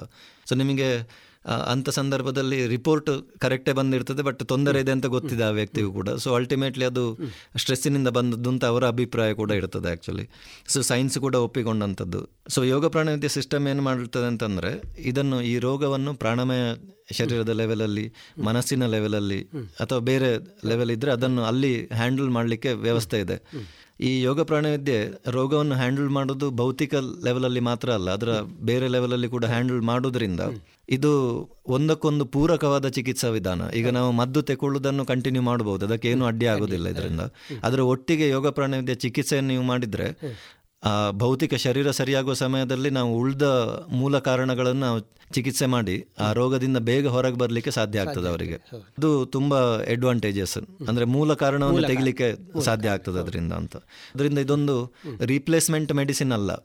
ಮೆಡಿಕಲ್ ಇದಕ್ಕೆ ಮೊಡಾಲಿಟಿಗೆ ಅದರ ಒಟ್ಟಿಗೆ ಮಾಡಬಹುದಾದಂಥ ಪೂರಕ ಚಿಕಿತ್ಸಾ ವಿಧಾನ ಇದು. ಅಂದರೆ ನಿಮ್ಮ ಪ್ರಕಾರ ನಾವು ಮದ್ದು ತೆಗೆದುಕೊಳ್ತಾ ಇರಬೇಕಾದ್ರೆ ಇದನ್ನು ತಗೊಂಡು ಆದಷ್ಟು ಬೇಗ ನಾವು ಕ್ಯೂರ್ ರಿಕವರ್ ಆಗಲಿಕ್ಕೆ ಹೌದು. ಹೌದು. ಸರ್ ನೀವು ಸುಮಾರು ವರ್ಷಗಳಿಂದ ಸುಮಾರು ಹನ್ನೊಂದು ವರ್ಷಗಳಿಂದ ಈ ಚಿಕಿತ್ಸೆಯನ್ನು ಮಾಡ್ತಾ ಇದ್ದೀರಿ ಅಂತೇಳಿ. ನೀವು ನಿಮ್ಮ ಮನೆಯವರು ಒಟ್ಟು ನಿಮ್ಮ ಕುಟುಂಬ ಈ ರೀತಿಯಲ್ಲಿ ಕೆಲಸಗಳು ಮಾಡ್ತಾ ಇದೆ. ಹೌದು. ನಿಮ್ಮ ಆದಂತ ಅನುಭವಗಳನ್ನು ಸ್ವಲ್ಪ ಹಂಚಿಕೊಳ್ಳಿಕ್ಕೆ ಸಾಧ್ಯ ಆಗ್ತದೆ. ಸುಮಾರು ವರ್ಷಗಳ ಕಾಲ ನೀವು ಅದರ ಬಗ್ಗೆ ತುಂಬಾ ತುಂಬ ಜನರಿಗೆ ಈ ಹೀಲಿಂಗ್ ಅನ್ನು ನೀವು ಪ್ರಾಣ ವಿದ್ಯೆಯನ್ನು ನೀವು ಮಾಡ್ತಾ ಇದ್ದವರು ಹೌದು. ಇವತ್ತು ಅದರಲ್ಲಿ ನೀವು ಕೆಲಸಗಳನ್ನು ಮಾಡ್ತಾ ಇದ್ದೀರಿ. ಕರೆಕ್ಟ್ ಸೊ ನಿಮಗೆ ಇದರಲ್ಲಿ ಆದಂತಹ ಕೆಲವು ನಿಮ್ಮಲ್ಲಿಗೆ ಬಂದಂತಹ ಈ ಕಾಯಿಲೆಗಳನ್ನು ಹಿಡ್ಕೊಂಡು ಅಥವಾ ತಮಗೆ ಪ್ರಾಣ ವಿದ್ಯೆ ಕಲಿಬೇಕು ಅಂತ ಹೇಳಿಕೊಂಡು ಬಂದವರು. ಅಥವಾ ಯಾವುದೋ ಒಂದು ಕಾಯಿಲೆಯನ್ನು ಹೇಳಿಕೊಂಡು ನಾನು ಇದಕ್ಕೆ ಏನಾದರೂ ನಿಮ್ಮ ಈ ಪ್ರಾಣ ವಿದ್ಯೆಯಲ್ಲಿ ಏನಾದ್ರು ಸಿಗ್ತದೆ ಅಂತ ಹೇಳಿಕೊಂಡು ಬಂದವರು ತುಂಬ ಜನ ಇದ್ದಿರ್ಬೋದು. ಸೊ ಅವರು ನಿಮ್ಮಲ್ಲಿ ಈ ಪ್ರಾಣ ವಿದ್ಯೆಯನ್ನು ಅಥವಾ ಹೀಲಿಂಗನ್ನು ಮಾಡಿಸಿಕೊಂಡಾದ ಮೇಲೆ ಅದರಿಂದ ಹೊರಗೆ ಬಂದಿರ್ಬೋದು ತುಂಬ. ಕ್ಯೂರ್ ಆದವರು. ಸೊ ಇಂಥ ಸಂದರ್ಭದಲ್ಲಿ ನಿಮಗೆ ಇಂಥ ಒಳ್ಳೊಳ್ಳೆಯ ಅನುಭವಗಳು ಈ ಥರದ್ದು ಏನಾದರೂ ನಿಮಗೆ ಬಂದಿದೆ ಸರ್? ಖಂಡಿತ. ಮೊದಲಿಗೆ ನಾನು ಕಲಿತು ಅಪ್ಲೈ ಮಾಡಿಕೊಂಡದ್ದು ನನ್ನ ಮೇಲೆ. ಬೇರೆಯವರಿಗೆ ಹೀಲಿಂಗ್ ಮಾಡುವ ಮೊದಲು ನನ್ನ ಸ್ಟ್ರೆಸ್ ಕಂಡೀಷನಿಂದ ಹೊರಗೆ ಬರಲಿಕ್ಕೆ ನಾನು ಪ್ರಯತ್ನ ಪಟ್ಟಿದ್ದೆ. ಸೊ ಹಾಗೆ ಹೇಳಿದಾಗೆ ನನಗೆ ಅದರಿಂದ ಹೊರಗೆ ಬರಲಿಕ್ಕೆ ತುಂಬ ಹೆಲ್ಪ್ ಆಯ್ತು ಅದು ಕಂಡೀಷನಿಂದ ಸಾಧಾರಣ ಒಂದು ಒಂದೂವರೆ ತಿಂಗಳೊಳಗೆ ನನಗೆ ಹೊರಗೆ ಬರಲಿಕ್ಕೆ ಆಯಿತು ಆ ಸ್ಟ್ರೆಸ್ಸಿನ ಕಂಡೀಷನಿಂದ ಸೊ ಅದೊಂದು ದೊಡ್ಡ ಬೂಸ್ಟ್ ಅಂತ ಅನಿಸಿತ್ತು ನನಗೆ ಆ ಟೈಮಲ್ಲಿ ಅಂದರೆ ನೀವೇ ಅದರಿಂದ ಅದು ನಾನೇ ಹೊರಗೆ ಬರ್ಲಿಕ್ಕೆ ಆಯ್ತಲ್ಲ ಅಂತ. ನನಗೆ ಬೇರೆಯವರ ಹೆಲ್ಪ್ ತಗೊಳ್ಳದೆ ಅವರ ಏನು ಸಹಾಯ ತಗೊಳ್ಳದೆ ನಾನೇ ಹೊರಗೆ ಬರ್ಲಿಕ್ಕೆ ಆಯ್ತು ಅಂತ ಅದೊಂದು ದೊಡ್ಡ ಅಡ್ವಾಂಟೇಜ್ ನಾನೀಗ ಬೇರೆಯವ್ರ ಹತ್ರ ಹೀಲಿಂಗ್ ಮಾಡಿಸ್ಬೋದು ಬಟ್ ನನಗೆ ಮಾಡ್ಲಿಕ್ಕೆ ಆಗುದು ಅಂತಂದ್ರೆ ನನ್ನ ಆರೋಗ್ಯವನ್ನು ನಾನೇ ಮೇಂಟೈನ್ ಮಾಡಬಹುದು ಅಂತಾದ್ರೆ ಅದಕ್ಕಿಂತ ದೊಡ್ಡ ಬೂಸ್ಟ್ ಯಾವುದು ಇಲ್ಲ. ಅದರಿಂದ ನನಗೆ ತುಂಬಾ ದೊಡ್ಡ ಕಾನ್ಫಿಡೆನ್ಸ್ ಬಂತು ಈ ಚಿಕಿತ್ಸಾ ವಿಧಾನದ ಮೇಲೆ. ಅದರಿಂದಾಗಿ ನಾನು ಆಕ್ಚುಲಿ ನಂತರ ಟ್ರೈನರ್ ಆಗ್ಲಿಕ್ಕೆ ಮೂಲ ಕಾರಣ ಕೂಡ ಅದೇ. ಅಪ್ಲೈ ಮಾಡಿಕೊಂಡು ನಿಮಗೆ ಅದರಲ್ಲಿ ಕ್ಯೂರ್ ಆ ಸ್ಟ್ರೆಸ್ ಇಂದ ಹೊರಗೆ ಹೊರಗೆ ನಿಮಗೆ ಅದರ ಬಗ್ಗೆ ಒಂದು ನಂಬಿಕೆ ಬಂತು. ನಂಬಿಕೆ ಬಂತು. ಇನ್ನೊಂದು ತುಂಬಾ ಮುಖ್ಯವಾದಂಥದ್ದು ಏನಂತಂದ್ರೆ ನನಗೆ ನಾನು ಕ್ಯೂರ್ ಮಾಡಿಕೊಂಡೆ. ಅದರ ನಂತರ ತೊಂದರೆ ಆಗದಾಗೆ ಕೂಡ ನಾವು ತಡೆ ಹಿಡಿಬಹುದು ಇದರ ಮೂಲಕ ಕೆಲವು ತಂತ್ರಗಳನ್ನು ಉಪಯೋಗಿಸಿಕೊಂಡು. ಅದು ಇನ್ನೊಂದು ಅಡ್ವಾಂಟೇಜ್ ಅದರದ್ದು. ನಾನು ರೋಗಕ್ಕೆ ಹೋಗಬೇಕು ಅಂತ ಇಲ್ಲ. ರೋಗ ಆಗಬೇಕು ಅಂತ ಇಲ್ಲ ಅದನ್ನೇ ತಡೆದು ಹಿಡ್ ಹಿಡ್ಕೊಳ್ಳೋ ಕೆಲವು ಟೆಕ್ನಿಕ್ಸ್ ಇದೆ. ನಾವು ಅದನ್ನು ರೆಗ್ಯುಲರ್ ಆಗಿ ಮಾಡ್ತಾ ಇದ್ರೆ ಅಲ್ಲಿ ನಮ್ಮ ಆರೋಗ್ಯವನ್ನು ಮೇಂಟೈನ್ ಮಾಡಲಿಕ್ಕೆ ಸಾಧ್ಯ ಇದೆ. ಅದು ಒಂದು ತುಂಬ ಹೆಲ್ಪ್ ಆದಂಥದ್ದು. ಮತ್ತು ರೆಗ್ಯುಲರ್ಲಿ ನಮ್ಮ ಕುಟುಂಬದಲ್ಲಿ ಎಲ್ರಿಗೂ ಆಗುವಂಥ ರೆಗ್ಯುಲರ್ ಈಗ ಶೀತ ಇರ್ಬೋದು ಕೆಮ್ಮು ಅಥವಾ ಜ್ವರ ಬರುವಂಥದ್ದು ಇರ್ಬೋದು ಇನ್ಫೆಕ್ಷನ್ಸ್ ಅಥವಾ ಚೂರಿಯಲ್ಲಿ ಕೈ ಬೆರಳು ಕಟ್ ಮಾಡ್ಕೊಳ್ಳೋದು ಅಥವಾ ಬಿಸಿ ನೀರು ಬೀಳುವಂಥದ್ದು. ಇದನ್ನೆಲ್ಲ ನಾವು ಚಿಕಿತ್ಸೆ ಮಾಡಲಿಕ್ಕೆ ಸಾಧ್ಯ ಆಯಿತು ನನಗೆ ಆ್ಯಕ್ಚುಲಿ ಅದು ತುಂಬ ಕಾನ್ಫಿಡೆನ್ಸ್ ಕೊಟ್ಟಿತ್ತು ನಾನು ಇನಿಷಿಯಲ್ ಸ್ಟೇಜಸಲ್ಲಿ ದೊಡ್ಡ ಚಿಕಿತ್ಸೆ ಮಾಡ್ಲಿಕ್ಕೆ ಹೋಗ್ಲಿಕ್ಕೆ ಆಗೋದಿಲ್ಲ ನಮಗೆ. ಸೊ ಕಲಿಯುವಾಗ ನಮಗೆ ಕಾನ್ಫಿಡೆನ್ಸ್ ಕೊಡೋದು ಏನಂದ್ರೆ ಇಂಥ ಸಣ್ಣ ಪುಟ್ಟ ವಿಷಯಗಳು. ವಿಷಯಗಳು. ಅದ್ರ ನಂತರ ಅದು ಬೆಳೆಸಲಿಕ್ಕೆ ಧೈರ್ಯ ಕೊಡ್ತದೆ ನಮಗೆ. ಇನ್ನೊಂದು ತುಂಬ ಮುಖ್ಯವಾದಂಥದ್ದು ನನಗೆ ಈ ಯೋಗ ಪ್ರಾಣವಿದ್ಯೆಯಲ್ಲಿ ಅನುಭವಕ್ಕೆ ಬಂದದ್ದೇನೆಂದರೆ ನಾನು ಚಿಕಿತ್ಸೆಯನ್ನು ಬೇರೆಯವರಿಗೆ ಮಾಡುವಾಗ ಆ ವ್ಯಕ್ತಿ ನನ್ನ ಎದುರು ಇರಬೇಕು ಅಂತ ಇಲ್ಲ. ನಾನು ದೂರದಲ್ಲಿದ್ದರೂ ಕೂಡ ಅವರಿಗೆ ಚಿಕಿತ್ಸೆ ಮಾಡ್ಬೋದು. ಸೊ ನಾನು ಪೇಷಂಟನ್ನು ನೋಡುವ ಅಗತ್ಯ ಇಲ್ಲ ಆ್ಯಕ್ಚುಲಿ ಓಕೆ ಸೊ ಅದಕ್ಕೆ ಕೆಲವು ತಂತ್ರಗಳಿದ್ದಾವೆ. ಅದನ್ನು ಉಪಯೋಗಿಸಿಕೊಂಡು ನಾವು ಆ ಟೆಕ್ನಿಕ್ ಯೂಸ್ ಮಾಡಿಕೊಂಡು ಎದುರಿದ್ರೆ ಹೇಗೆ ಚಿಕಿತ್ಸೆ ಮಾಡ್ತೇವೆ ಅದೇ ರೀತಿಯಲ್ಲಿ ದೂರದಲ್ಲಿದ್ದರೂ ಮಾಡ್ಲಿಕ್ಕೆ ಆಗ್ತದೆ. ಅವರು ಅಷ್ಟೊತ್ತಿಗೆ ಅಲ್ಲಿ ರಿಸೆಪ್ಟಿವ್ ಆಗಿ ಕೂತ್ಕೊಂಡ್ರೆ ಆಯ್ತು ಸ್ವೀಕರಣ ಭಾವದಲ್ಲಿ ಇದ್ರೆ ಚಿಕಿತ್ಸೆ ಮಾಡಲಿಕ್ಕೆ ಸಾಧ್ಯ ಆಗ್ತದೆ ನಮಗೆ. ಅದು ಎಲ್ಲಿ ತುಂಬ ಹೆಲ್ಪ್ ಕೊಟ್ಟಿತ್ತು ಅಂತಂದ್ರೆ ಈಗದ ಕೋವಿಡ್ ಸಿಚುವೇಶನ್ ಅಲ್ಲಿ ಆ ಪೇಷಂಟ್ ಆಸ್ಪತ್ರೆಯಲ್ಲಿ ಇರ್ತಾರೆ ಅವರ ಬಗ್ಗೆ ನಮಗೆ ಮಾಹಿತಿ ಸಿಕ್ಕಿದ್ರೆ ನಾವು ಮನೆಯಲ್ಲಿ ಕೂತ್ಕೊಂಡು ಅವ್ರನ್ನ ಚಿಕಿತ್ಸೆ ಮಾಡ್ಲಿಕ್ಕೆ ಆಗ್ತದೆ ಆ್ಯಕ್ಚುಲಿ ಸೊ ಹಾಗೆ ಸುಮಾರು ಚಿಕಿತ್ಸೆ ಮಾಡಿದ್ದೇವೆ ನಾವು. ಅದನ್ನು ಕೆಲವನ್ನು ಡಾಕ್ಯುಮೆಂಟ್ ಮಾಡಿ ರಿಸರ್ಚ್ ಪೇಪರ್ ಕೂಡ ಸಬ್ಮಿಟ್ ಮಾಡಿದ್ದೇವೆ ಸೈಂಟಿಫಿಕ್ ಜರ್ನಲ್ಸ್ ಅಲ್ಲಿ ಯೋಗ ಪ್ರಾಣಿಯ ವತಿಯಿಂದ. ಅದು ತುಂಬಾ ಹೆಲ್ಪ್ ಮಾಡಿತ್ತು ಈಗ ಎಸ್ಪೆಷಲಿ ಈಗದ ಕಂಡೀಷನ್ ಅಲ್ಲಿ ಕೂಡ. ಕೊರೋನಾ ಈ ಸಂದರ್ಭ ಕೊರೋನಾದಲ್ಲಿ. ಇನ್ನೊಂದು ನನಗೆ ಅದು ನನಗೆ ಪರ್ಸನಲಿ ಹೇಗೆ ಹೆಲ್ಪ್ ಮಾಡಿತ್ತು ಅಂತಂದ್ರೆ ನಾನು ಆಫೀಸ್ ವರ್ಕ್ ಮಾಡ್ತಾ ಇರೋದ್ರಿಂದ ನನಗೆ ಹೀಲಿಂಗ್ ಮಾಡ್ಲಿಕ್ಕೆ ಸಮಯ ಸಿಗುದು ರಾತ್ರಿ. ಅಷ್ಟೊತ್ತಿಗೆ ಪೇಷಂಟ್ ನಮ್ಮ ಹತ್ರ ಬರ್ಲಿಕ್ಕೆ ಆಗೋದಿಲ್ಲ ಆ ಹೊತ್ತಿಗೆ. ಸೊ ನಾನು ಅವರು ಅಲ್ಲಿ ಮನೆಯಲ್ಲಿ ರೆಡಿಯಾಗಿ ಕೂತ್ಕೊಳ್ತಾ ಇದ್ರು ನಾನು ಆ ಹೊತ್ತಿಗೆ ಇಲ್ಲಿ ಮನೆಯಲ್ಲಿ ಕೊಂಡು ಹೀಲಿಂಗ್ ಮಾಡ್ತಾ ಇದ್ದೆ. ಸೊ ಆ ಡಿಸ್ಟೆನ್ಸ್ ಹೀಲಿಂಗ್ನ ಟೆಕ್ನಿಕ್ ಇದೆ ಅಲ್ಲ ಅದು ತುಂಬಾ ಹೆಲ್ಪ್ ಕೊಟ್ಟಿತ್ತು ನನಗೆ. ನಾವು ಅದನ್ನು ಲೆವೆಲ್ ಒಂದರಲ್ಲೇ ಕಲಿತೇವೆ ಹೇಗೆ ಅದನ್ನು ಡಿಸ್ಟೆನ್ಸಲ್ಲಿ ಹೀಲಿಂಗ್ ಮಾಡೋದು ಅಂತ. ಅದರ ಒಟ್ಟಿಗೆ ನಾನು ಬೇರೆ ಚಿಕಿತ್ಸೆಗಳು ಯಾವುದೆಲ್ಲ ಮಾಡಿದ್ದು ಅಂತಂದ್ರೆ ಒಂದು ಕಣ್ಣಿನ ದೋಷ ಇದ್ರೆ ಅದನ್ನು ಹೇಗೆ ಪರ್ಮನೆಂಟ್ ಡ್ಯಾಮೇಜ್ ಅಲ್ಲ ಅಂತಂದ್ರೆ ನಾವು ಚಿಕಿತ್ಸೆ ಮಾಡಲಿಕ್ಕೆ ಸಾಧ್ಯ ಇದೆ ಅದನ್ನು. ಅದನ್ನು ಮಾಡಿದ್ವಿ. ಮತ್ತೆ ಕಾಮನ್ ಆಗಿ ಆಗುವಂಥದ್ದು ನಮಗೆ ಉಸಿರಾಟದ ತೊಂದರೆಗಳು ಮತ್ತು ಡೈಜೆಸ್ಟಿವ್ ಅಂದರೆ ಜೀರ್ಣಾಂಗ ವ್ಯವಸ್ಥೆಯ ತೊಂದರೆಗಳು. ಅದನ್ನೆಲ್ಲವನ್ನು ನಾನು ಚಿಕಿತ್ಸೆ ಮಾಡಿದ್ದೇನೆ ಆ್ಯಕ್ಚುಲಿ ಇದರಲ್ಲಿ. ಎಸಿಡಿಟಿ ಪ್ರಾಬ್ಲಮ್ ಇದು ಡಯರಿಯಾ ಅಥವಾ ಲೂಸ್ ಮೋಷನ್ ಅಂತ ಕಾಮನ್ ಆಗಿ ಹೇಳುವಂಥದ್ದು ಕಾನ್ಸ್ಟಿಪೇಷನ್ ಅಥವಾ ಮಲಬದ್ಧತೆ ಆರ್ಥರೈಟಿಸ್ ಸೊ ಇದು ನಮಗೆ ತುಂಬ ಈಗ ಕಾಮನ್ ಆಗಿ ಸಿಗುವಂಥದ್ದು ಈ ಆರ್ಥರೈಟಿಸ್ ಅದು ಆ್ಯಕ್ಚುಲಿ ಸೈಕೋಸೊಮ್ಯಾಟಿಕ್ ಡಿಸೀಸ್ ಅಂತ ಹೇಳ್ತಾರೆ. ಅಂದರೆ ದೈಹಿಕ ಕಾಯಿಲೆ ಅದು ಅಂತ. ಅಂದ್ರೆ ಮೂಲ ಕಾರಣ ಇರೋದು ಮನಸ್ಸಿನಲ್ಲಿ ಬಟ್ ಕಾಣುದು ಇಲ್ಲಿ. ಅದೇ ರೀತಿ diabetes blood pressure conditions migraine headache ಅದು ಆದವರು ತುಂಬಾ ಸಫರ್ ಆಗ್ತಾರೆ. ಅಂದ್ರೆ ಅವರಿಗೆ ತಲೆ ಕೂದಲನ್ನು ಹಿಡಿದು ತೆಗೆಯುವಂತ ಅನಿಸುವಷ್ಟು ನೋವು ಆಗ್ತದೆ ಅಂತ ಹೇಳ್ತಾರೆ ಅವರು. ಅದು ಬಂದ್ರೆ ಒಂದು ಎರಡು ಮೂರು ದಿವಸ ಅಥವಾ ಕೆಲವು ಸಲ ಅದಕ್ಕಿಂತ ಜಾಸ್ತಿ ಸಮಯ ಇರ್ತದೆ ಅದು. ಮತ್ತೆ ಸೈನಸ್ ಪ್ರಾಬ್ಲಮ್ ಮತ್ತೊಂದು ಕೇಸ್ ನಾನು ಹೀಲಿಂಗ್ ಮಾಡಿದ್ದು ಡಾಕ್ಯುಮೆಂಟ್ ಕೂಡ ಮಾಡಿದ್ದೆ ನಾನು. ಹಾರ್ಟ್ ಎನ್ಲಾರ್ಜ್ಮೆಂಟ್ ಕೇಸ್ ಹಾರ್ಟ್ನ ಸೈಜ್ ದೊಡ್ಡದಾಗೋದು ಅಥವಾ ಅದರ ದಪ್ಪ ದೊಡ್ಡದ ಜಾಸ್ತಿ ಆಗೋದು. ಸೊ ಅದರದ್ದೊಂದು ಮತ್ತೆ ಹಾರ್ಟ್ ಬ್ಲಾಕ್ ಕೇಸಸ್ ಮತ್ತೆ ಇನ್ನೊಂದು ನಮ್ಮ ರಿಲೇಟಿವ್ದೇ ಹಾರ್ಟ್ ಬೀಟ್ ಎಕ್ಸೆಸಿವ್ ಆಗಿತ್ತು ಒಬ್ಬರದ್ದು ಸಡನ್ ಇನ್ಕ್ರೀಸ್ ಆಯಿತು. ಸೊ ಅದನ್ನು ನಾರ್ಮಲ್ ಮಾಡುವಂಥದ್ದು ಕಂಡೀಷನ್ ಲಂಗ್ಸ್ ರೀಜನ್ರೇಷನ್ ಅದು.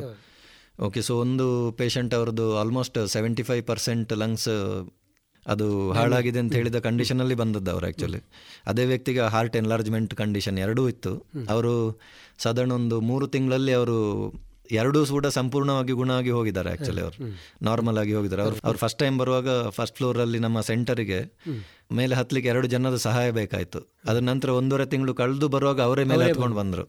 ಅಂದ್ರೆ ಅಷ್ಟು ಇಂಪ್ರೂವ್ ಆಗಿತ್ತು ಅವರ ಕಂಡೀಷನ್ ಆಗಲಿ.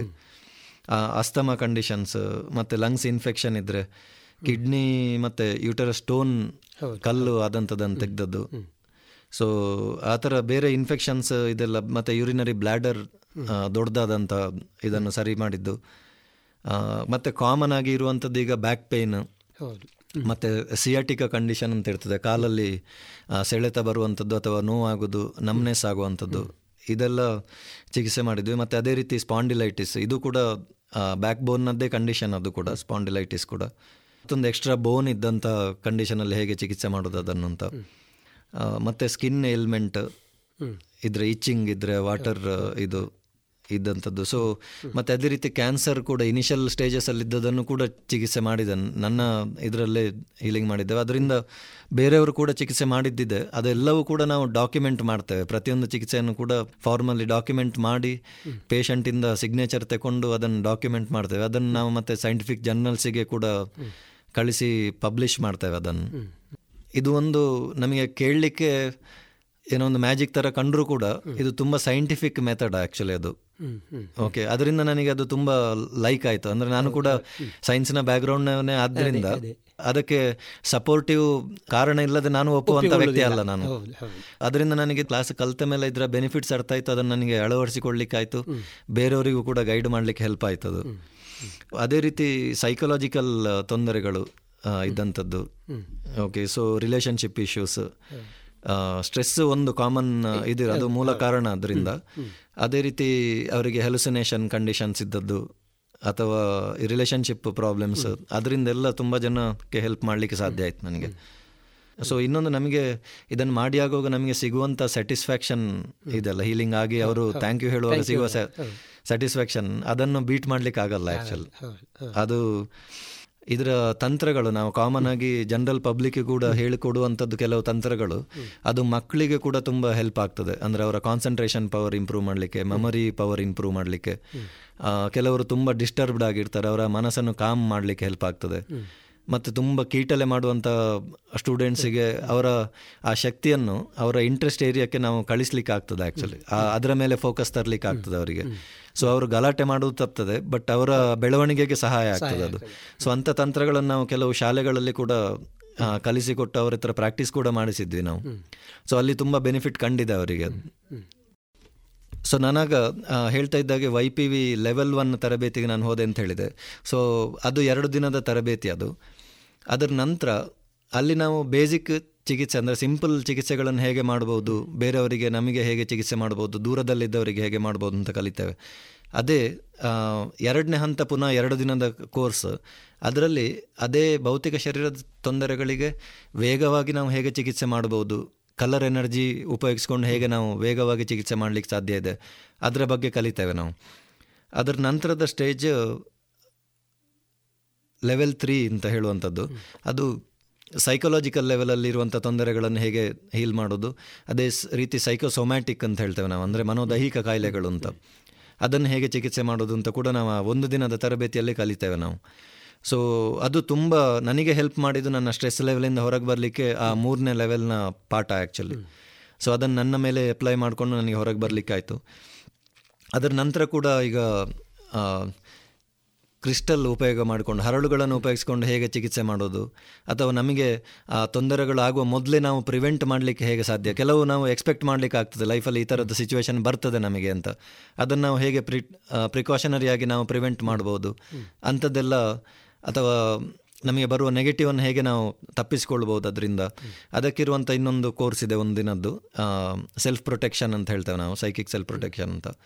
ಅದು ಇದೆ. ಅದರ ನಂತರ ಅರ್ಹಟ್ ಯೋಗ ಅಂತ ನಾನು ಹೇಳಿದಾಗ, ಅರ್ಹತಾ ಯೋಗ ಅಂತ ಹೇಳುವಂಥದ್ದು, ಅದು ಎರಡು ದಿನದ ತರಬೇತಿ. ಅದರಲ್ಲಿ ಇನ್ನೊಂದು ನಮ್ಮ ಉನ್ನತ ಆತ್ಮದೊಟ್ಟಿಗೆ ನಾವು ಹೇಗೆ ಒಂದಾಗೋದು ಅಂತ ಹೇಳುವಂಥ ಒಂದು ತರಬೇತಿ ಕೂಡ ಇದೆ. ರಾಜಯೋಗ ಮೆಡಿಟೇಷನ್ ಅಂತ ಹೇಳುವಂಥದ್ದು, ಮೆಡಿಟೇಷನ್ ಕೂಡ ಬರ್ತದೆ ಅದರಲ್ಲಿ. ಅದರ ನಂತರ ಈ ಅರ್ಹತಾ ಯೋಗ ಅಂತ ಹೇಳುವಂಥ ತಂತ್ರಗಳು ಸ್ಪಿರಿಚುವಲ್ ಪ್ರಾಕ್ಟೀಸ್ ಅದು. ಸೊ ಈ ಥರ ಬೇರೆ ಬೇರೆ ಲೆವೆಲ್ನ ತರಬೇತಿಗಳಿದ್ದಾವೆ.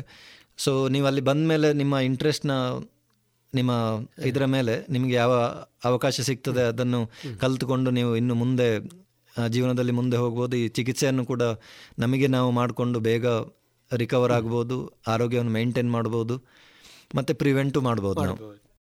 ಇದು ಒಳ್ಳೆಯವಾದ ವಿಧಾನ ಇದೀಗ. ಖಂಡಿತ. ಯಾಕಂದರೆ ಸರ್ವೇಸಾಮಾನ್ಯವಾಗಿ ಇವತ್ತಿನ ಜನ್ರೇಷನ್ ಈಗಿನ ಟೆಕ್ನಾಲಜಿ ಯುಗದಲ್ಲಿ ಸ್ವಲ್ಪ ಆಲೋಪತಿಕ್ಕಿಂತ ಸ್ವಲ್ಪ ಜನಗಳು ಸ್ವಲ್ಪ ಹಿಂದೆ ಬರ್ತಾ ಇದ್ದಾರೆ. ಅಲೋಪ್ಯಾಥಿಕ್ಗೆ ಅಲೋಪತಿಗೆ ಗೊತ್ತಿರ್ಬೋದು ಎಷ್ಟು ಸೈಡ್ ಎಫೆಕ್ಟ್ಗಳು ಇದೆ ಅಂತೇಳಿ. ಲಾಂಗ್ ಟರ್ಮ್ ಯಾವುದೇ ಒಂದು ಮೆಡಿಸಿನ್ ತಗೊಂಡು ಸೈಡ್ ಎಫೆಕ್ಟ್ಗಳು ಕಾಮನ್ ಆಗಿರ್ತದೆ. ಹೌದು. ಈ ದೃಷ್ಟಿಕೋನದಲ್ಲಿ ಇದು ಸ್ವಲ್ಪ ನಮ್ಮ ಜನಗಳಿಗೆ ಸ್ವಲ್ಪ ಬೆನಿಫಿಟ್ ಆಗ್ಬೋದು ಅಂತ ನಮ್ಮೊಂದು ಅನಿಸಿಕೆ ಇದರಲ್ಲಿ ಖಂಡಿತ. ಸರ್ ಈ ನೀವು ಇದರೊಂದು ವ್ಯಾಪ್ತಿ ಎಷ್ಟು ಅಂತ ಉದಾಹರಣೆಗೆ ಕೆಲವೊಂದು ನನ್ನೊಂದು ತಾಲೂಕು ಮಟ್ಟದಲ್ಲಿ ಜಿಲ್ಲಾ ಮಟ್ಟದಲ್ಲಿ ಈ ಥರ ಇರ್ತದೆ. ಈಗ ಒಂದು ವೇಳೆ ನೀವು ಚಿಕಿತ್ಸೆ ನೀಡಬೇಕು ಅಂತಾದರೆ ಒಟ್ಟು ನಿಮ್ಮ ವ್ಯಾಪ್ತಿಗಳು ಎಷ್ಟು ಇದೆ ಅಂತೇಳಿ ಹೇಳಿ ಎಲ್ಲೆಲ್ಲಿಂದ ನಿಮಗೆ ಈ ಪೇಷಂಟ್ಗಳು ನಿಮಗೆ ಬರ್ತಾ ಇದ್ದಾರೆ. ಅಥವಾ ನೀವು ಯಾವ ರೀತಿಯಲ್ಲಿ ಚಿಕಿತ್ಸೆಗಳನ್ನು ಕೊಡ್ಬೋದು ಅಂತೇಳಿ ನಮ್ಮ ಕೇಳುಗರಿಗೆ ಸ್ವಲ್ಪ ಖಂಡಿತ. ಅಲೋಪತಿಯ ವಿಷಯ ಅದರ ಸೈಡ್ ಇಫೆಕ್ಟ್ ಇದು ಹೇಳಿದ್ರಿ. ನಮಗೆ ಕೆಲವು ಸಲ ಅಲೋಪತಿ ಅಗತ್ಯ ಕೂಡ ಇದೆ. ಅಂದರೆ ಉದಾಹರಣೆಗೆ ಈಗ ಒಂದು ಬಿದ್ದು ಯಾರಿಗೊತ್ತಾಗಿತ್ತು ಆಗ ಇಮಿಡಿಯೇಟ್ ಅವರಿಗೆ ಅಟೆನ್ಷನ್ ಬೇಕು.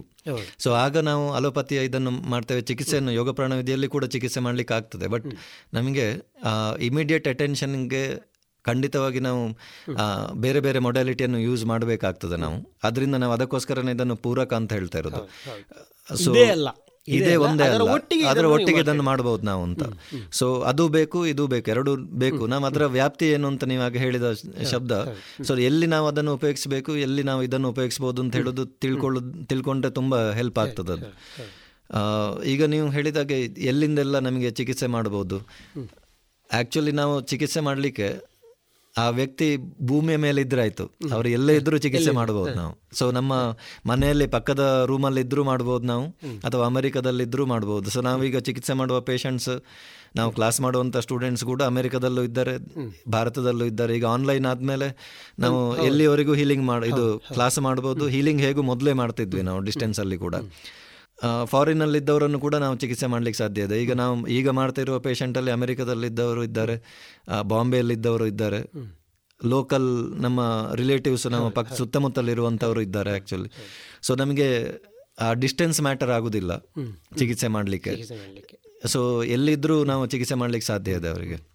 ಸರ್ ನೀವು ಇದರಲ್ಲಿ ಒಂದು ನಿಮ್ಮ ವೃತ್ತಿ ಜೀವನ ಒಂದಿದೆ ಅದರ ಒಟ್ಟಿಗೆ ಇದನ್ನು ಪ್ರವೃತ್ತಿಯಾಗಿ ಚಿಕಿತ್ಸೆಯನ್ನು ಮಾಡ್ತಾ ಇದ್ದೀರಿ. ಇದರಲ್ಲಿ ಎರಡು ರೀತಿಯಲ್ಲಿ. ಒಂದು ನೀವು ಚಿಕಿತ್ಸಕರು ಹೌದು. ಹೌದು. ಇನ್ನೊಂದು ಚಿಕಿತ್ಸೆಯನ್ನು ಹೇಳಿಕೊಳ್ಳಲಿಕ್ಕೆ ನೀವು ಟ್ರೈನರು ಟ್ರೈನರ್ ಹೌದು.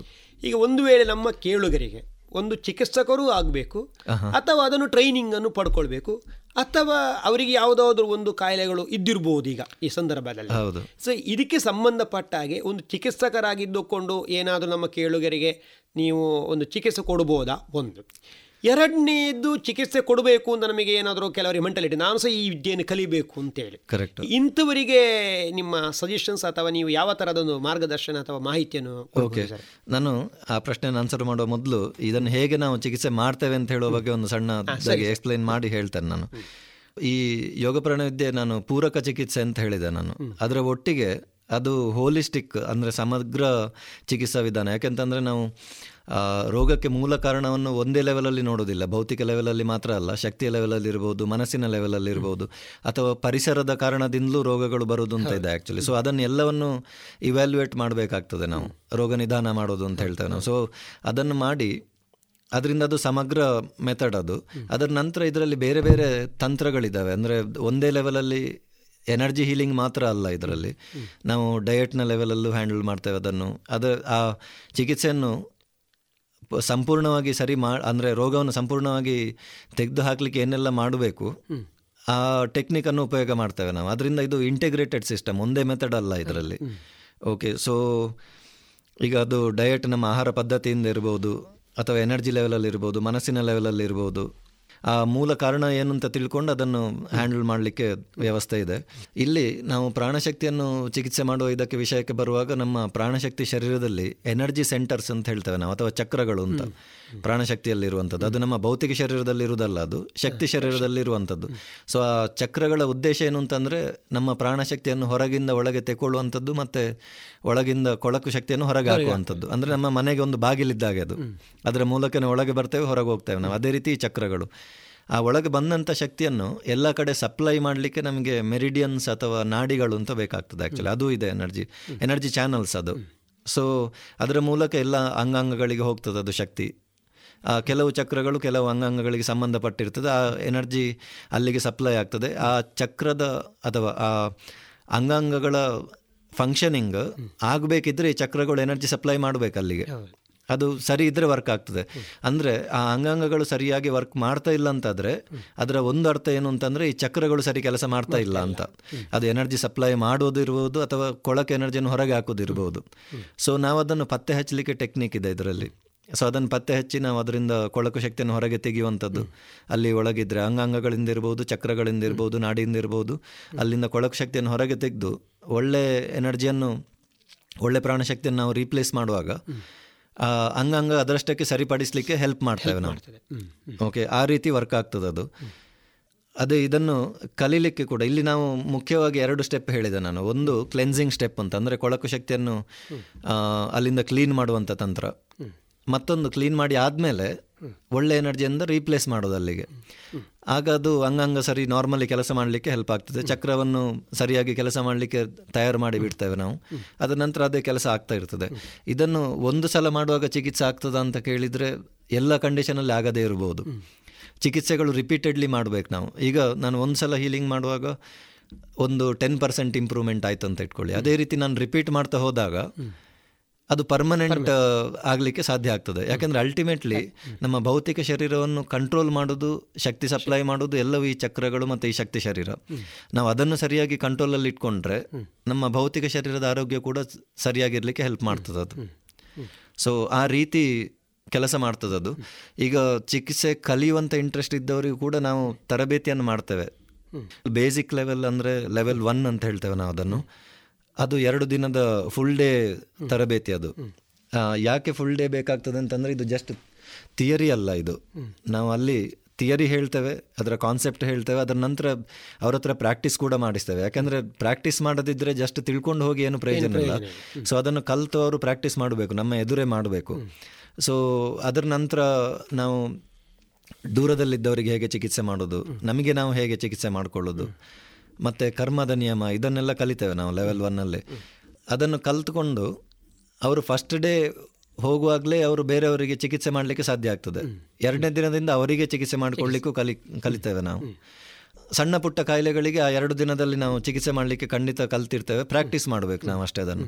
ಸೊ ಆ ಪ್ರಾಕ್ಟೀಸ್ ಮುಂದುವರಿಸಲಿಕ್ಕೆ ನಾವು ಏನು ಮಾಡ್ತೇವೆ ಅಂದರೆ ಅವರಿಗೆ ಪ್ರಾಕ್ಟೀಸ್ ಸೆಷನ್ಸ್ ಮಾಡ್ತೇವೆ. ಈಗ ಆನ್ಲೈನ್ ಆದ್ದರಿಂದ ನಮ್ಮ ತರಬೇತಿಗಳು ಕೂಡ ಮೊದಲು ಇನ್ ಪರ್ಸನ್ನೇ ಆಗ್ತಾ ಇತ್ತು ಯಾಕಂದರೆ ನಾವು ಪ್ರಾಕ್ಟೀಸ್ ಮಾಡಲಿಕ್ಕೋಸ್ಕರ ಇನ್ ಪರ್ಸನ್ ಕ್ಲಾಸಸ್ಸೇ ಮಾಡ್ತಾ ಇದ್ವಿ ಈಗ ಪರಿಸ್ಥಿತಿ ಇದರಿಂದಾಗಿ ನಾವು ಆನ್ಲೈನ್ ಕ್ಲಾಸಸ್ ಮಾಡ್ತೇವೆ. ಸೊ ಎಲ್ಲ ಪ್ರಾಕ್ಟೀಸಸ್ ಅವರಿಗೆ ಎರಡೇ ದಿನದಲ್ಲಿ ಮಾಡಲಿಕ್ಕೆ ಆಗ್ತದೆ ಅಂತ ಹೇಳಲಿಕ್ಕೆ ಆಗೋದಿಲ್ಲ. ಸೊ ಅದರಿಂದ ನಾವು ವಾರದಲ್ಲಿ ಒಂದು ಎರಡು ದಿನ ಅವರಿಗೆ ಪ್ರಾಕ್ಟೀಸ್ ಸೆಷನ್ಸ್ ಮಾಡಿಸ್ತೇವೆ. ಸೊ ನಾವು ಅವರೊಟ್ಟಿಗೆ ಪ್ರಾಕ್ಟೀಸ್ ಮಾಡ್ತೇವೆ. ಸೊ ಅವರಿಗೆ ವಿಡಿಯೋ ಕಾಣ್ತಾ ಇರ್ತದೆ ನಾವು ಹೇಗೆ ಪ್ರಾಕ್ಟೀಸ್ ಮಾಡ್ತಾ ಇದ್ದೇವೆ. ಅವರು ಹೇಗೆ ಮಾಡ್ತಾ ಇದ್ದಾರೆ ಅಂತ ನಾವು ನೋಡ್ಲಿಕ್ಕೆ ಆಗ್ತದೆ ಆ್ಯಕ್ಚುಲಿ ಅದರಲ್ಲಿದ್ದ ಕರೆಕ್ಷನ್ಸ್ ಮಾಡ್ಲಿಕ್ಕೆ ಆಗ್ತದೆ.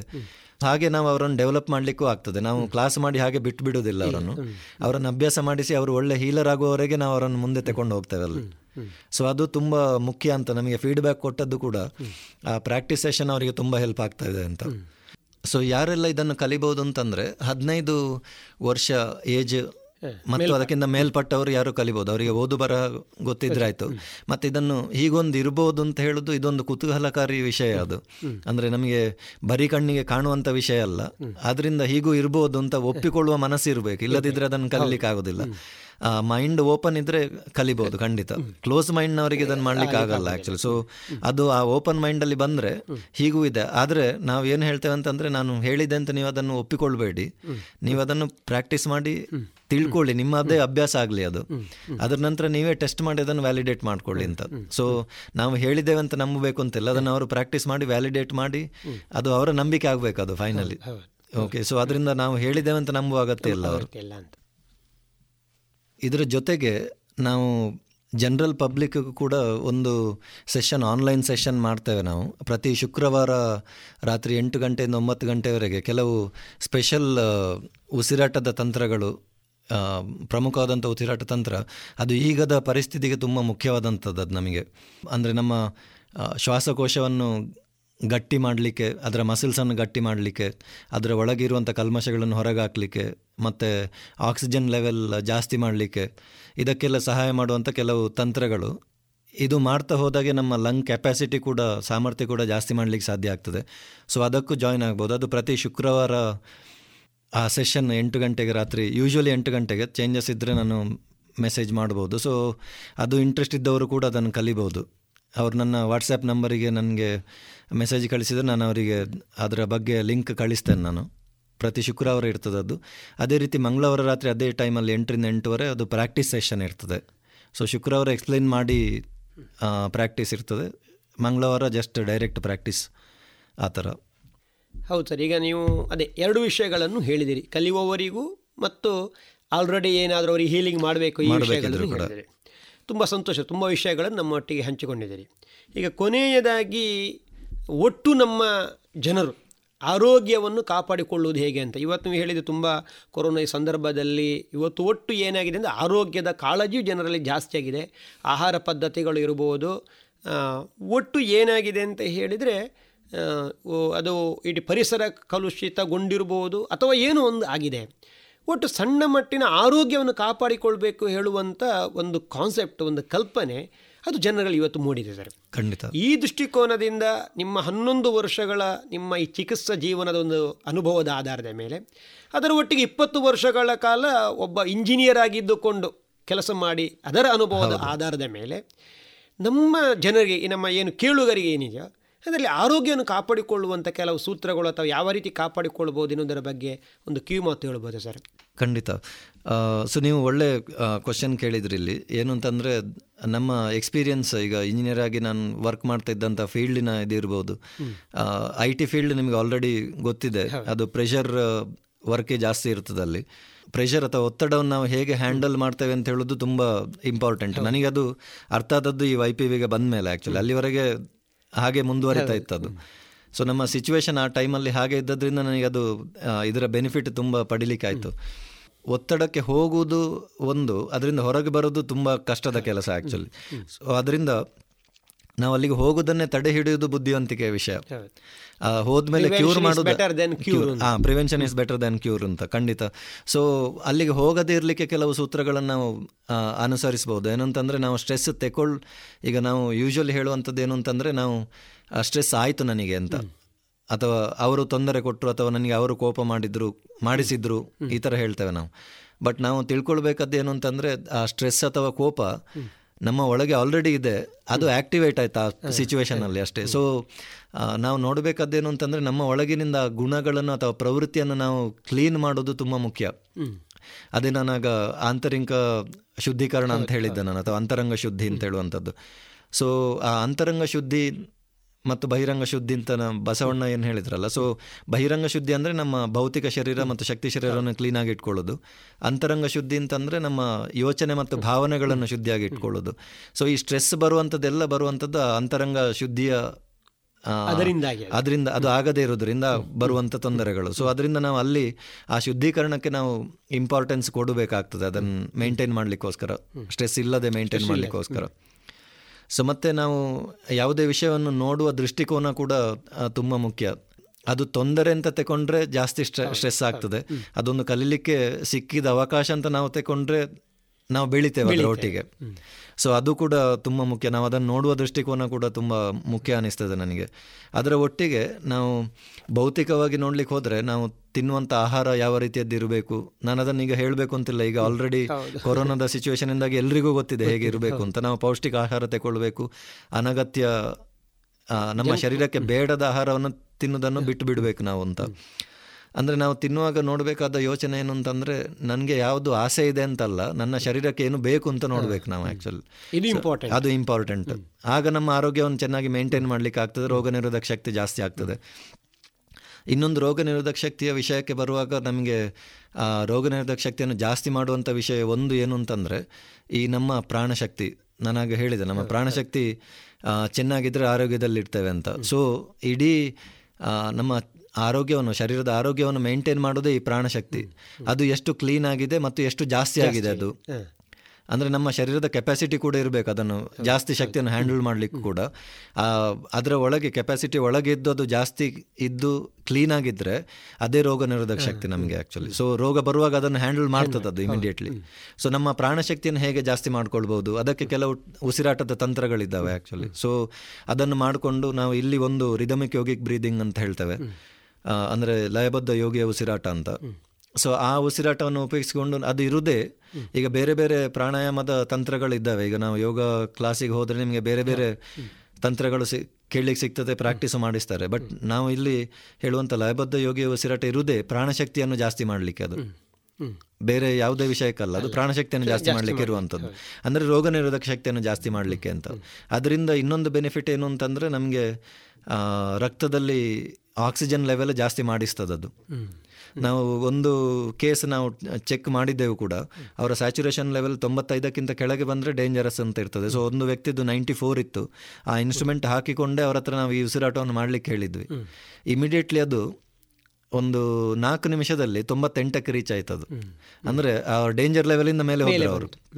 ಸೊ ಆ ಉಸಿರಾಟವನ್ನು ನಾವು ರೆಗ್ಯುಲರ್ಲಿ ನಾವು ಸಜೆಸ್ಟ್ ಮಾಡೋದು ಅಟ್ಲೀಸ್ಟ್ ಆರೋಗ್ಯವಂತ ವ್ಯಕ್ತಿಗೂ ಕೂಡ ದಿನದಲ್ಲೊಂದು ಮೂರರಿಂದ ನಾಲ್ಕು ಸಲ ಮಾಡಬೇಕು ಅವರು. ಹೊಟ್ಟೆ ಖಾಲಿ ಇರುವ ಸಂದರ್ಭದಲ್ಲಿ ಮೂರರಿಂದ ನಾಲ್ಕು ಸಲ. ತಿಂಡಿಯ ಮೊದಲು ನಾವು ಮಾಡ್ಬೋದು ಅದನ್ನು. ಅದೇ ರೀತಿ ಮಲಗುವ ಮೊದಲು ಇನ್ನೊಮ್ಮೆ ಮಾಡ್ಬೋದು ಅಂತ. ಸೊ ದಿನದಲ್ಲಿ ಒಂದು ನಾಲ್ಕು ಸಲ. ಅದೇ ಈಗ ಕೋವಿಡ್ ಪೇಷಂಟಿಗೆ ನಾವು ಏನು ಸಜೆಸ್ಟ್ ಮಾಡ್ತೇವೆ? ಅವರಿಗೆ ಕೆಲವು ಸಂದರ್ಭದಲ್ಲಿ ಉಸಿರಾಟ ಅವರಾಗೆ ಮಾಡಲಿಕ್ಕೆ ಕಷ್ಟ ಆಗ್ತದೆ.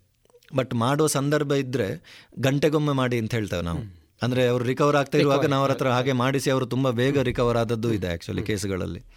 ಸೊ ಅದು ಹೆಲ್ಪ್ ಆಗ್ತದೆ. ಅದರ ಒಟ್ಟಿಗೆ ತುಂಬ ಮುಖ್ಯವಾಗಿ ನಾವು ಡಯಟಲ್ಲಿ ನೋಡಬೇಕಾದಂಥದ್ದು ಒಂದು ಸಾಲ್ಟ್ಲೆಸ್ ಫುಡ್ ಈ ಉಪ್ಪು ಅಂತ ಹೇಳುವಂಥದ್ದು ನಮ್ಮ ಆರೋಗ್ಯಕ್ಕೆ ತುಂಬ ಹಾನಿಕರವಾದಂಥದ್ದು ಆ್ಯಕ್ಚುಲಿ ಅದರಿಂದ ಸುಮಾರು ತೊಂದರೆಗಳಾಗ್ತದೆ ಆ್ಯಕ್ಚುಲಿ ಸೊ ಅದರ ಮೇಲೆ ಸೈಂಟಿಫಿಕ್ ರಿಸರ್ಚಸ್ ಕೂಡ ನಡೆದಿದೆ. ಅದರ ಬಗ್ಗೆ ಕೆಲವು ಪುಸ್ತಕಗಳು ಕೂಡ ಇದ್ದಾವೆ.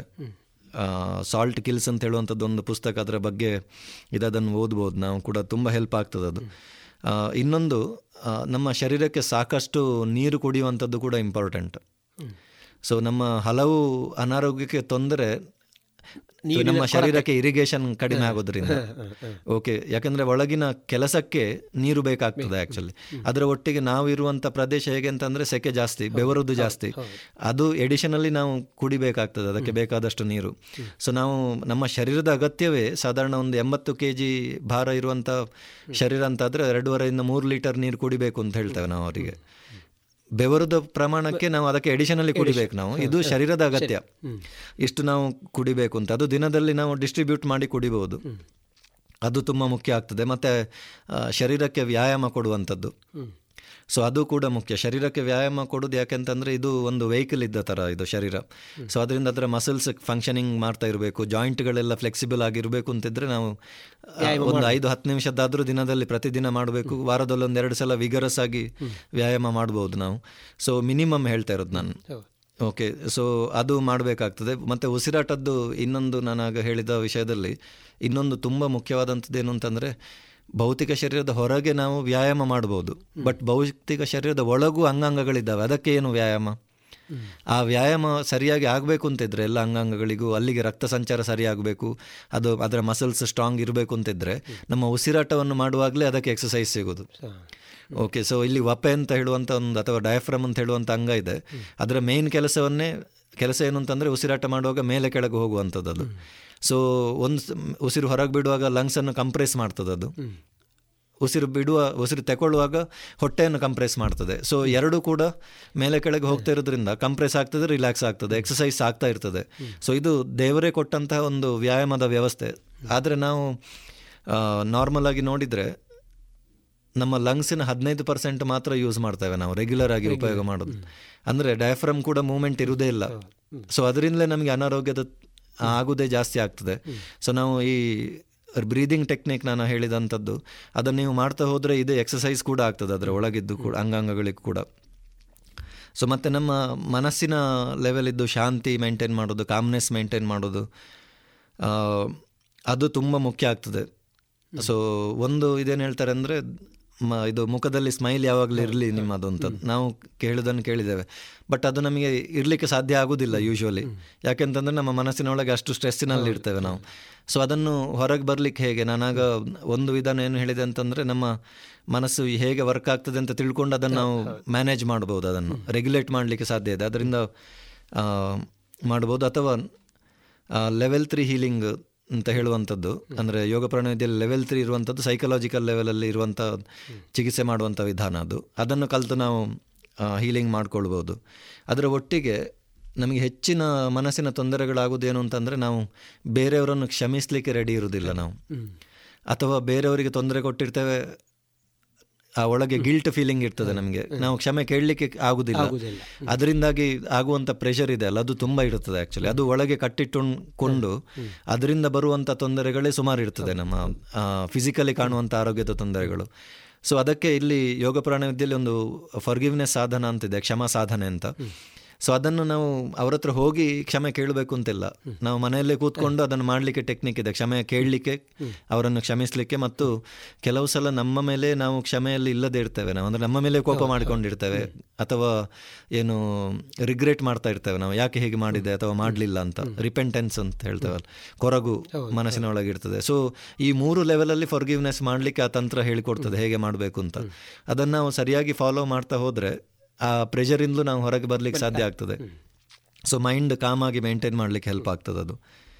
ಸೊ ಅದರ ಒಟ್ಟಿಗೆ ನಾವು ಮನುಷ್ಯರು ಅಂತಂದರೆ ಶರೀರಗಳ ಬಗ್ಗೆ ಹೇಳಿದೆ ನಾನು. ಬಟ್ ಮನುಷ್ಯರು ಅಂತಂದರೆ ಒಂದು ಯೋಗ ಹೇಳುವ ಪ್ರಕಾರ ಮನುಷ್ಯ ಒಂದು ಆಧ್ಯಾತ್ಮಿಕ ಜೀವಿ. ಶರೀರವನ್ನು ಹೊಂದಿರುವ ಆಧ್ಯಾತ್ಮಿಕ ಜೀವಿ. ಆತ್ಮವನ್ನು ಹೊಂದಿರುವ ಶರೀರ ಅಲ್ಲ.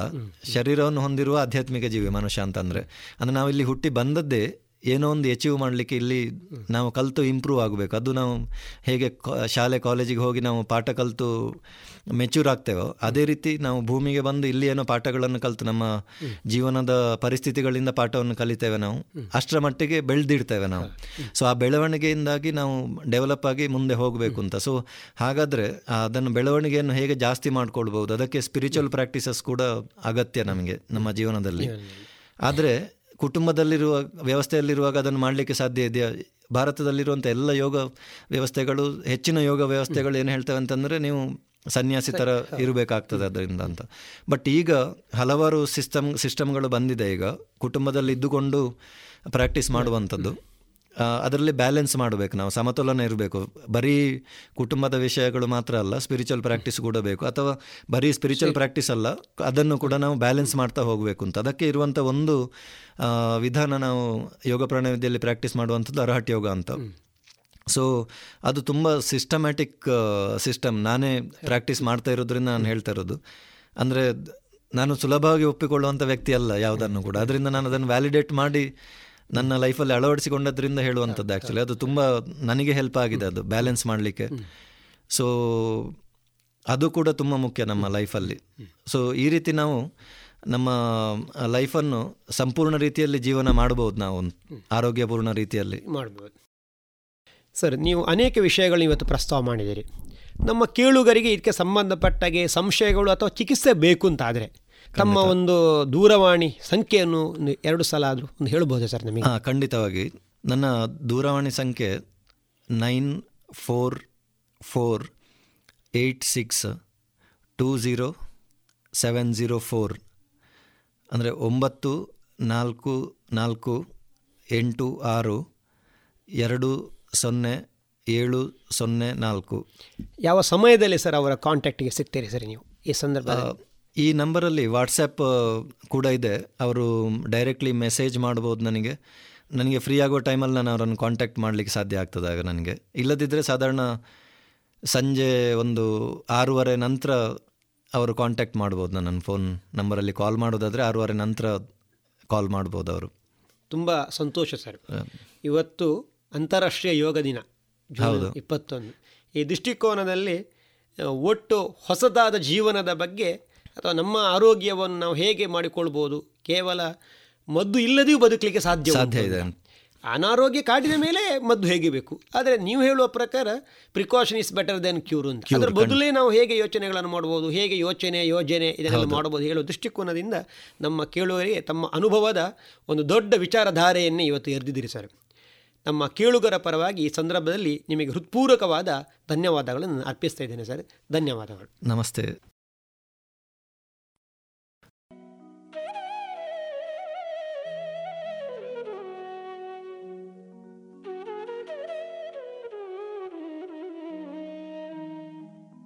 ಇದುವರೆಗೆ ವಿಶ್ವ ಯೋಗ ದಿನದ ಅಂಗವಾಗಿ ಶ್ರೀಯುತ ರಾಮ್ ಗೋಪಾಲ್ ಅವರೊಂದಿಗಿನ ಮಾತುಕತೆಯನ್ನ ಕೇಳಿದಿರಿ.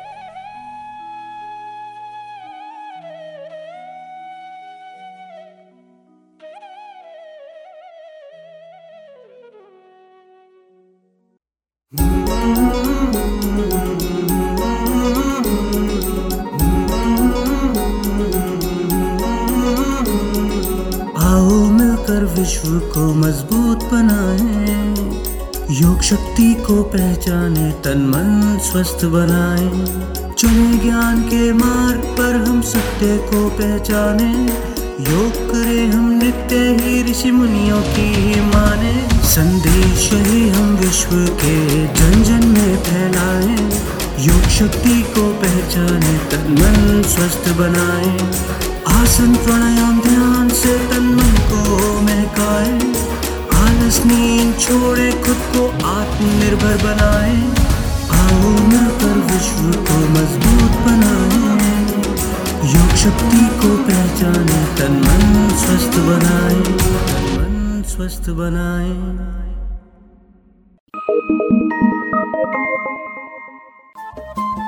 ರೇಡಿಯೋ ಪಾಂಚಜನ್ಯ ತೊಂಬತ್ತು ಬಿಂದು ಎಂಟು ಎಫ್ಎಂ ಸಮುದಾಯ ಬಾನುಲಿ ಕೇಂದ್ರ ಪುತ್ತೂರು. ಇದು ಜೀವ ಜೀವದ ಸ್ವರ ಸಂಚಾರ.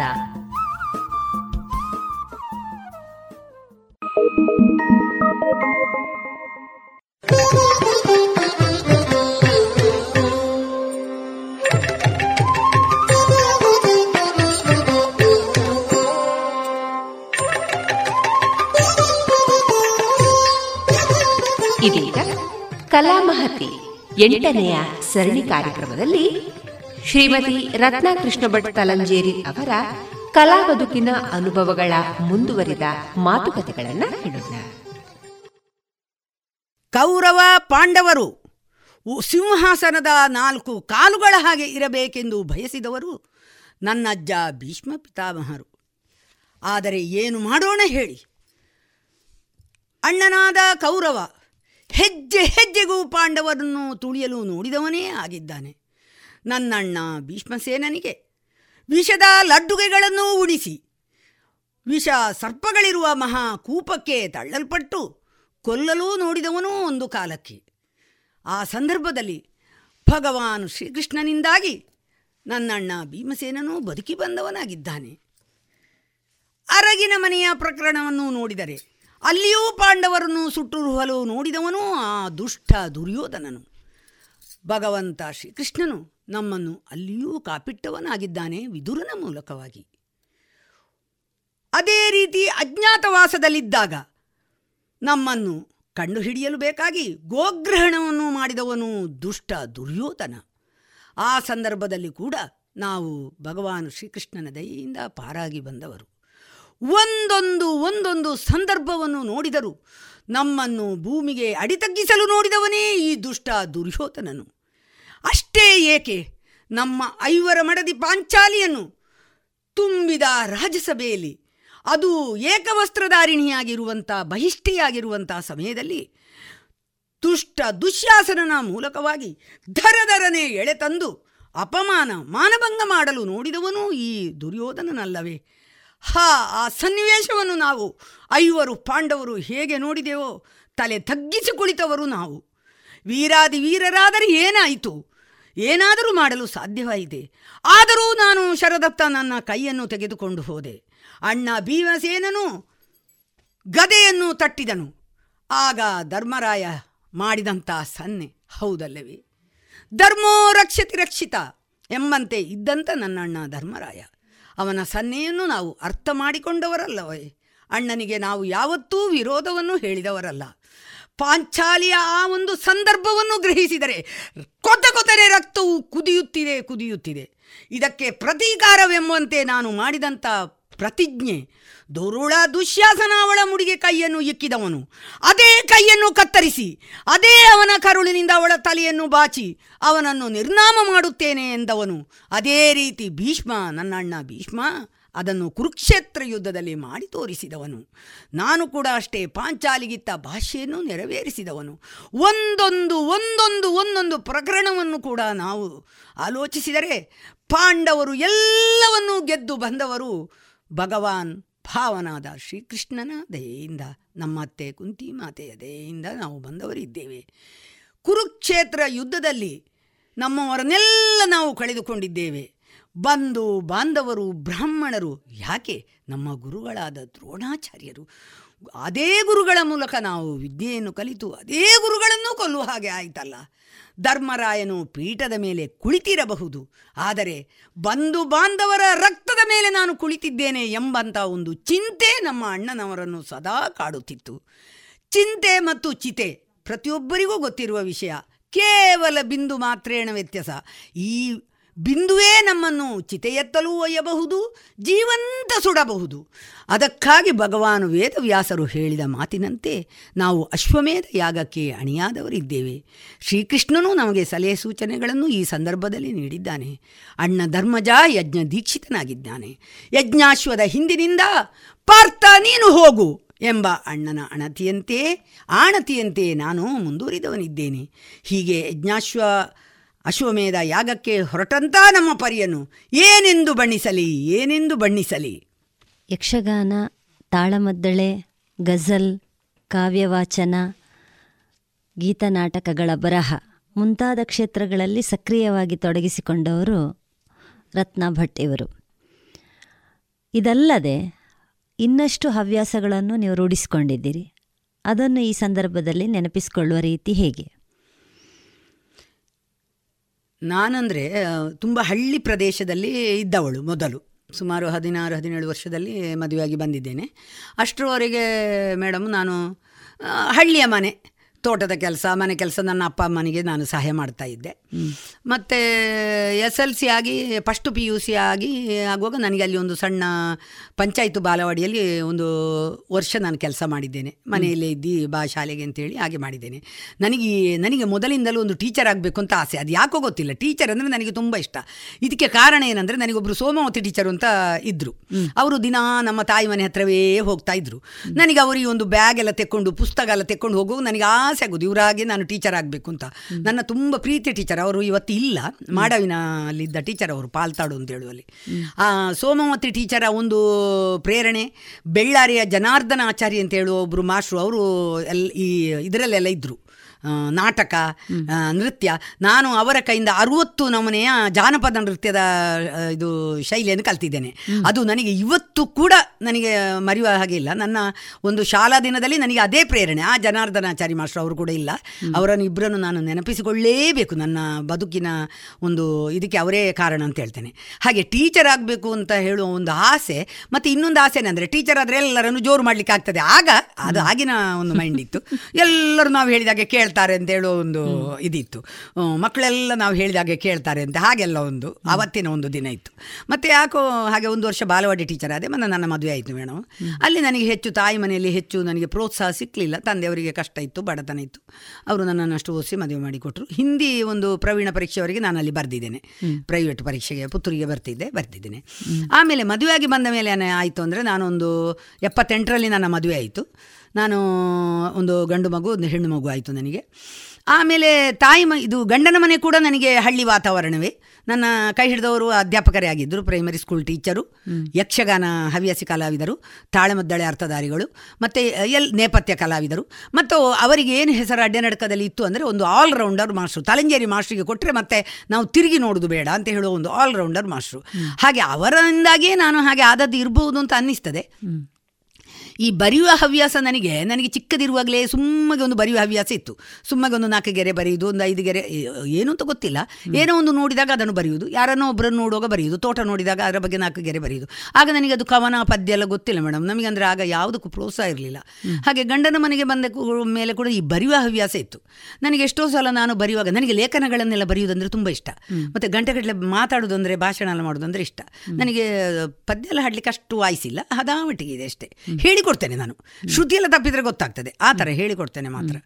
ಆಗ ಬರೆಯುವ ಅಭ್ಯಾಸ ಇತ್ತು. ಆಗ ನಾನು ಬರಿತಾ ಇರುವಾಗ ನನ್ನ ಗಂಡ ಎಷ್ಟೋ ಸಲ ಹೇಳ್ತಿದ್ರು, ನೀನು ಎಷ್ಟು ಬೇಕಾದರೂ ಬರಿ, ಅದನ್ನು ಪುಸ್ತಕದಲ್ಲಿ ಇಡು. ಪ್ರಿಂಟ್ ಮಾಡಲಿಕ್ಕೆ ಮಾತ್ರ ಹೋಗಬೇಡ. ಯಾಕಂದರೆ ಪುಸ್ತಕ ಪ್ರಿಂಟ್ ಮಾಡಿದರೆ ಎಷ್ಟು ಕಷ್ಟ ಉಂಟು ಅಂತ ನಾನು ಅಡ್ಡನಡಕದಲ್ಲಿ ಕಂಡವನು. ಅಡ್ಡನಡಕದಲ್ಲಿ ಅದಕ್ಕೆಲ್ಲ ತುಂಬ ಇದ್- ಇದು ಇದ್ದ ಜಾಗ. ಬರೆಯುವವರೆಲ್ಲ ಇದರಲ್ಲಿ.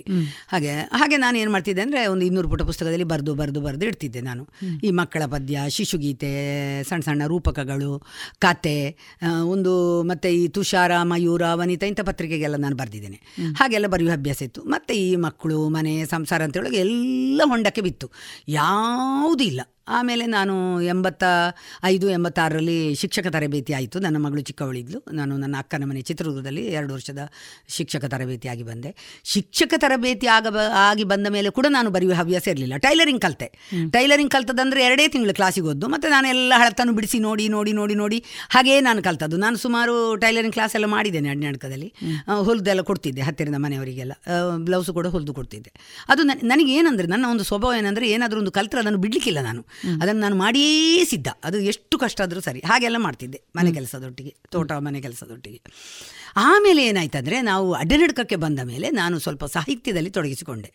ನಾನು ಕೆಲವು ಕಡೆ ಈ ಇದಕ್ಕೆ ಚೀಫ್ ಗೆಸ್ಟ್ ಆಗಿ ಎಲ್ಲ ಹೋದಾಗ ಅಲ್ಲಿನ ನನ್ನನ್ನು ಮತ್ತೆ ಕೆಲವು ಬರಲಿಕ್ಕೆ ಹೇಳ್ತಿದ್ರು. ಹಾಗೆ ಬರೆಯುವ ಹವ್ಯಾಸ ಎಲ್ಲ ಶುರುವಾಯಿತು. ಹಾಗೆ ಬರೆದು ಮತ್ತೆ ಕೆಲಸ ಸಿಕ್ಕಿತು ನನಗೆ. ನನಗೆ ಎಂಬತ್ತೆಂಟರಲ್ಲಿ ನಾನು ಶಾಲೆಗೆ ಸೇರಿದೆ. ಗೌರವ ಶಿಕ್ಷಕಿಯಾಗಿ ಅಡ್ಡನಡಕ ಜನತಾ ಹಿರಿಯ ಪ್ರಾಥಮಿಕ ಶಾಲೆಯಲ್ಲಿ ಕೆಲಸ ಮಾಡಿದ್ದೇನೆ. ತೊಂಬತ್ತರಲ್ಲಿ ತೊಂಬತ್ತ ಎರಡು ಫೆಬ್ರವರಿಯಲ್ಲಿ ನನಗೆ ಗೌರ್ಮೆಂಟ್ ಕೆಲಸ ಸಿಕ್ಕಿತು. ಆಮೇಲೆ ನಾನು ಸರ್ಕಾರಿ ಶಾಲೆಗೆ ಹೋದೆ. ಸರ್ಕಾರಿ ಶಾಲೆಗೆ ಹೋದ ಮೇಲೆ ಮೇಡಮ್ ನಾನು ಪೂರ್ತಿ ಪರಿವರ್ತನೆ ಆಗಿದ್ದೇನೆ. ನನ್ನ ಎಲ್ಲ ವ್ಯವಹಾರಗಳಲ್ಲಿ ಪರಿವರ್ತನೆ ಆಯಿತು. ಅದು ನನಗೆ ಏಕೋಪಾಧ್ಯಾಯ ಶಾಲೆ ಸಿಕ್ಕಿತು.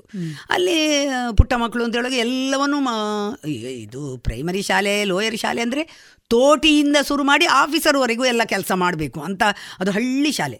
ಹಾಗೆ ಬರೆಯುವ ಕೆಲಸ ಹವ್ಯಾಸಗಳು ಯಕ್ಷಗಾನ ತಾಳಮದ್ದಳೆ ಎಲ್ಲವನ್ನು ನಾನು ಅಲ್ಲಿಂದ ತೊಡಗಿಸಿಕೊಂಡೆ. ಯಕ್ಷಗಾನ ತಂಡ ಕಟ್ಟಿದ ಮೇಲೆ ಹೇಗೂ ಯಕ್ಷಗಾನ ಉಂಟು. ಆಗ ಮಹಿಳಾ ತಂಡಗಳು ಇಲ್ಲದ ಕಾರಣ ನಮಗೆ ತುಂಬ ಕಡೆಯಿಂದ ನಮಗೆ ಬರ್ತಿತ್ತು ಹೇಳಿಕೆಗಳು. ಅಲ್ಲಿ ಬಂದು ಒಂದು ಎರಡು ಗಂಟೆ ಮಾಡಿ. ನಾವು ಮಾತ್ರ ಸೀಮಿತ ಅವಧಿ ಮಾಡ್ತಾ ಇದ್ದೆವು ಮೇಡಮ್. ಎರಡೂವರೆ ಗಂಟೆ ಮೂರು ಗಂಟೆ. ಮತ್ತು ಆಗಲ್ಲ ನಿಮಗೆ ಯಕ್ಷಗಾನ ಹಗಲಿಲ್ಲ. ರಾತ್ರಿ ನಮಗೆ ಹೆಚ್ಚಾಗಿ ಈ ಭೂತಕೋಲ ಅದು ಇದೆಲ್ಲಾಗಿ ನಮಗೆ ಎರಡು ಗಂಟೆ ರಾತ್ರಿಗೆ ಸಿಕ್ಕುದು. ಆ ಪೀಠಿಕೆ ವೇಷ ಮಾಡುವಾಗ ಸ್ವಲ್ಪ ಕಣ್ಣು ತೂಗಿ ಬರುವಂತ ಹಾಗೆ ಆಗ್ತಿತ್ತು.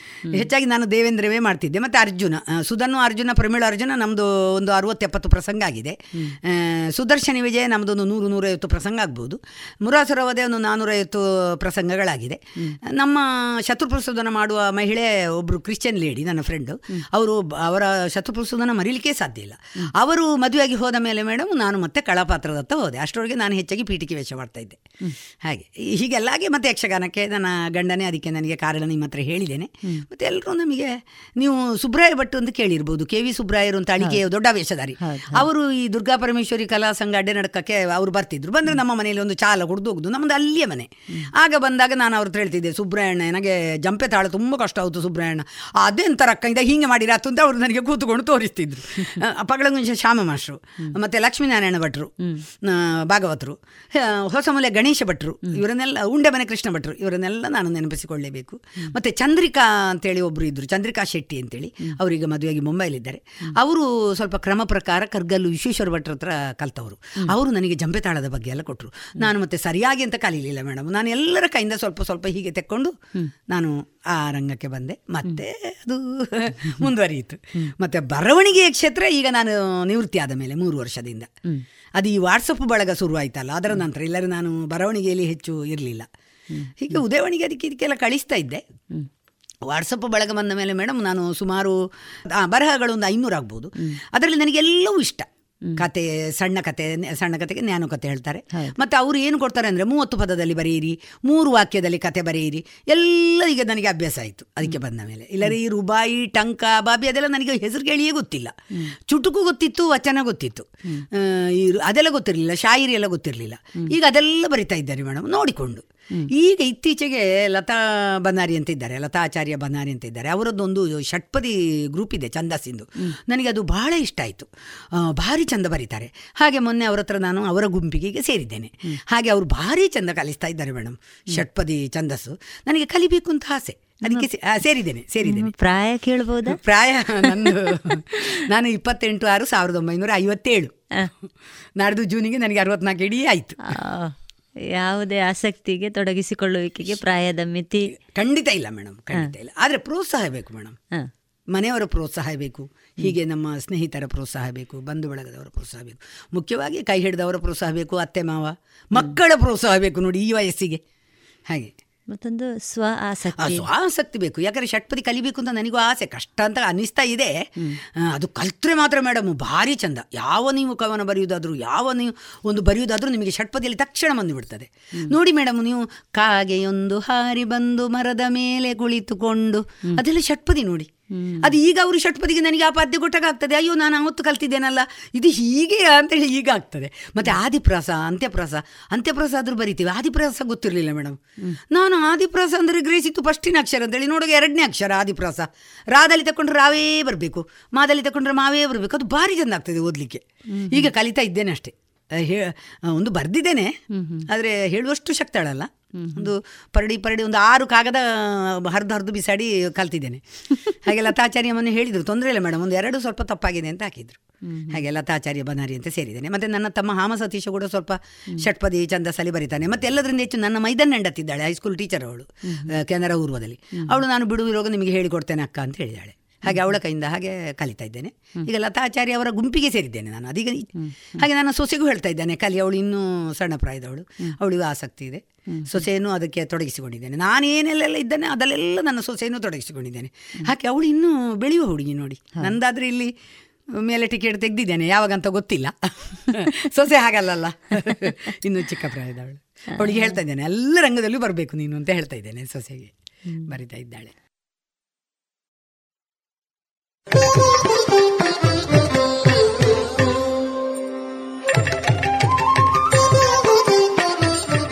ಇದುವರೆಗೆ ಕಲಾಮಹತಿ ಎಂಟನೆಯ ಸರಣಿ ಕಾರ್ಯಕ್ರಮದಲ್ಲಿ ಶ್ರೀಮತಿ ರತ್ನಾಕೃಷ್ಣ ಭಟ್ ತಲಂಜೇರಿ ಅವರ ಕಲಾ ಬದುಕಿನ ಅನುಭವಗಳ ಮಾತುಕತೆಗಳನ್ನು ಕೇಳಿದಿರಿ. ಇನ್ನು ಮುಂದುವರೆದ ಮಾತುಕತೆ ಮುಂದಿನ ಸೋಮವಾರದ ಸಂಚಿಕೆಯಲ್ಲಿ ಕೇಳೋಣ.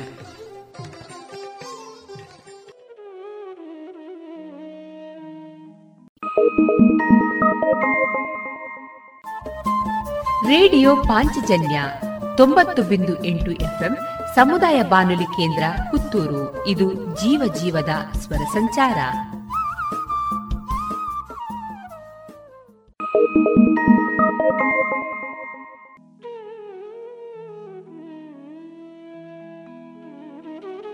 ಇಂದು ವಿಶ್ವ ಸಂಗೀತ ದಿನದ ಅಂಗವಾಗಿ ಪುತ್ತೂರು ವಿವೇಕಾನಂದ ಸ್ನಾತಕೋತ್ತರ ವಾಣಿಜ್ಯ ವಿಭಾಗದ ವಿದ್ಯಾರ್ಥಿಗಳಿಂದ ಸ್ವರ ಸಂಗಮ ವಿಶೇಷ ಕಾರ್ಯಕ್ರಮವನ್ನ ಕೇಳೋಣ.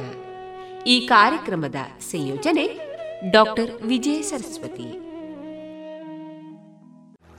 ಸರ್ವಮಂಗಳ ಮಾಂಗಲ್ಯ ಶಿವೇ ಸರ್ವಾರ್ಥ ಸಾಧಿಕೆ. ಶರಣ್ಯೇ ತ್ರಯಂಬಕೆ ಗೌರಿ ನಾರಾಯಣಿ ನಮೋಸ್ತುತಿ. ಯೋಗೇನ ಚಿತ್ತಸ್ಯ ಪದೇನ ವಾಚಾಂ ಮಲಂ ಶರೀರಸ್ಯ ಚ ವೈದ್ಯಕೇನ ಯೋಪಾಂ ಕರೋತಿ ಪ್ರವರಂ ಮುನೀನಾಂ ಪತಂಜಲಿಂ ಪ್ರಾಂಜಲಿರಾನತೋಸ್ಮಿ ಎಲ್ಲರಿಗೂ ವಿಶ್ವ ಸಂಗೀತ ದಿನಾಚರಣೆ ಮತ್ತು ವಿಶ್ವ ಯೋಗ ದಿನಾಚರಣೆಯ ಹಾರ್ದಿಕ ಶುಭಾಶಯಗಳು. ವಿವೇಕಾನಂದ ಸ್ನಾತಕೋತ್ತರ ವಾಣಿಜ್ಯ ವಿಭಾಗದ ವಿದ್ಯಾರ್ಥಿಗಳಿಂದ ವಿಶ್ವ ಸಂಗೀತ ದಿನಾಚರಣೆಯ ಪ್ರಯುಕ್ತ ಸ್ವರ ಸಂಗಮ ಎಂಬ ಕಾರ್ಯಕ್ರಮವನ್ನು ನೀಡುತ್ತಿದ್ದೇವೆ. ಕಾರ್ಯಕ್ರಮದ ಪರಿಕಲ್ಪನೆ ಮತ್ತು ಸಂಯೋಜನೆ ಡಾಕ್ಟರ್ ವಿಜಯ ಸರಸ್ವತಿ. ನಿರೂಪಣೆಯಲ್ಲಿ ನಾನು ವೀಣಾ ಶಾರದಾ. ಯಾವುದೇ ಕಾರ್ಯಕ್ರಮದ ಆರಂಭದಲ್ಲಿ ವಿಘ್ನ ನಿವಾರಕನಾದ ಗಣಪತಿಯನ್ನು ನೆನೆಯುವುದು ನಮ್ಮ ಸಂಪ್ರದಾಯವಾಗಿದೆ. ಮೊದಲಿಗೆ ಆಶಿತಾ ಇವರಿಂದ ಮುತ್ತಯ್ಯ ಭಾಗವತರ ಗಣಪತಿಯ ಸುಗುಣಾನಿಧೆ ಕೀರ್ತನೆ.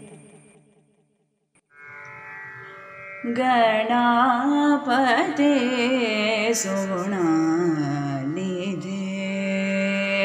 गणापते सुगुणानिधे महागणापते सुगुणानिधे महागणापते सुगुणा निधे महागणापते सुगुणा निधे महागणापते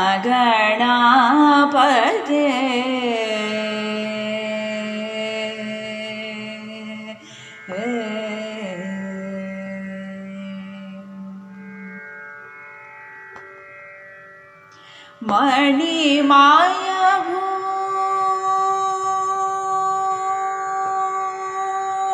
मणि मायाबु शन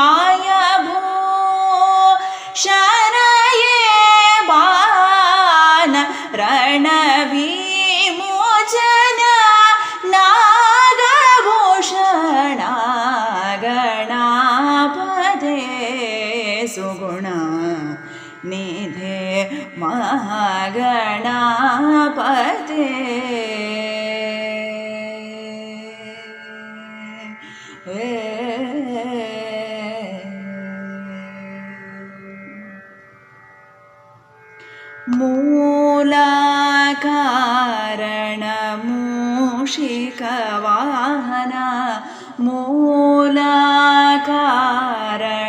मूषिकवाहन मुनिजनवन्द्य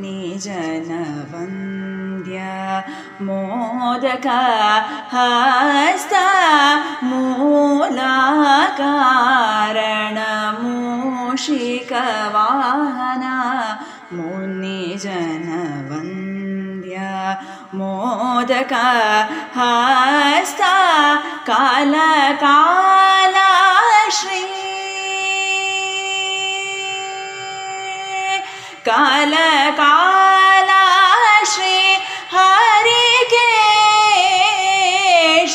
काल काल हरि केश। पाल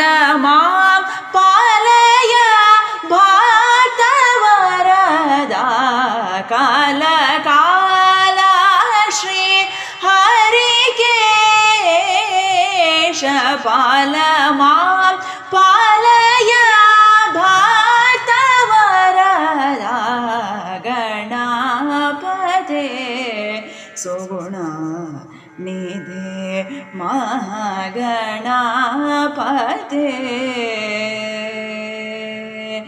ಏ.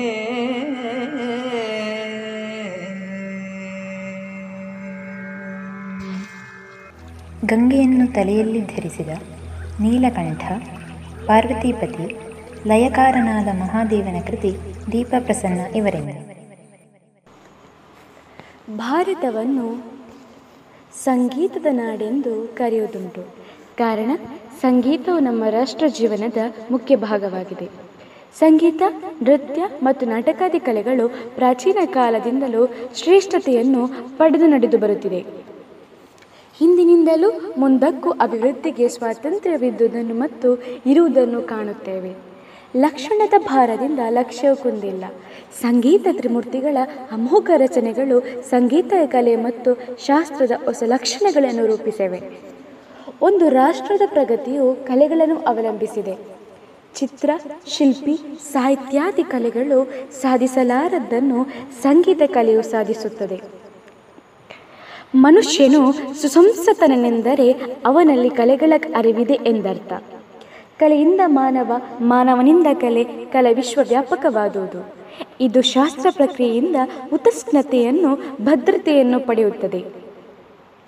ಅನಾದಿ ಕಾಲದಿಂದಲೂ ಚರಚರಾತ್ಮಕಗಳಿಂದ ಕೂಡಿರುವ ಈ ವಿಶ್ವದ ಸೃಷ್ಟಿಕರ್ತನಾದ ಭಗವಂತನ ಸಾಕ್ಷಾತ್ಕಾರ ಪಡೆಯುವುದಕ್ಕೆ ಮಾನವನು ಅನೇಕ ಸಾಧನೆಗಳನ್ನು ಬಳಸಿದ್ದರೂ ರಸದ್ಭರಿತವಾದ, ಹೃದಯಂಗಮವಾದ ಲಲಿತಾ ಕಲೆಗಳಲ್ಲೂ ಉತ್ಕೃಷ್ಟವಾದ ಸಂಗೀತ ಕಲೆಯು ಬಹು ಸೂಕ್ತವಾದ, ಸುಲಭ ಸಾಧ್ಯವಾದ ಸಾಧನವೆಂದು ಅರಿತು ಅದನ್ನು ಬೆಳೆಸಿ, ಪೋಷಿಸಿ ಶ್ರೀಮಂತಗೊಳಿಸಿದ್ದಾನೆ.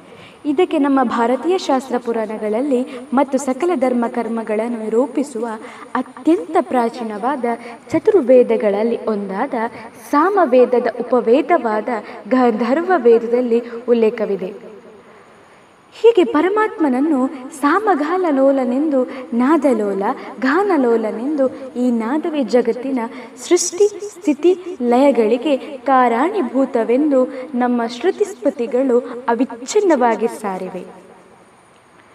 ಸಮಧೀತೆ ನಾದೆ ಜಗತ್ಕಾರಣಂ ನಾದಾದನು ಶಂಕರಂ, ಬಿಂದೂರ್ನಾದ ಸಮದ್ಭವ, ನಾದೇನ ವಿಜತೆ ವರ್ಣ ಪದಂ ವರ್ಣತ್ ಪದಾಚಃ ವಚಸೋ ವ್ಯವಹಾರೋಯಂ ನಾದಾದೀನ ಮಾತೋ ಜಗತ್ ಅಂದರೆ ನಾದದಿಂದ ವರ್ಣಗಳು, ವರ್ಣದಿಂದ ಪದಗಳು, ಪದಗಳಿಂದ ವಕ್ಕು, ವಕ್ಕಿನಿಂದ ಸಮಸ್ತವಾದ ಲೋಕ ವ್ಯವಹಾರಗಳು ಪ್ರಕಟವಾಗುವುದರಿಂದ ಈ ಜಗತ್ತೇ ನಾದಾದೀನ.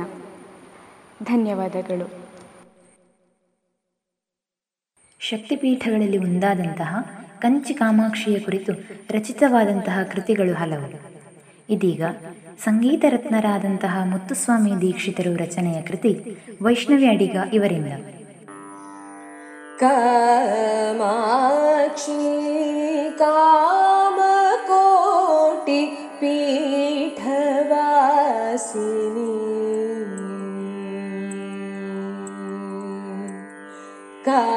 कामाक्षी कामकोटि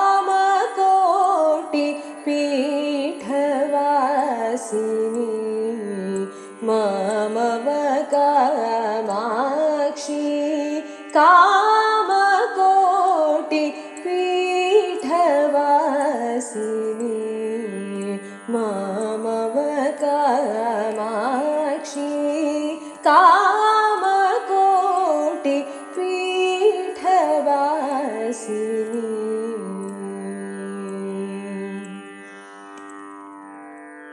कौमारी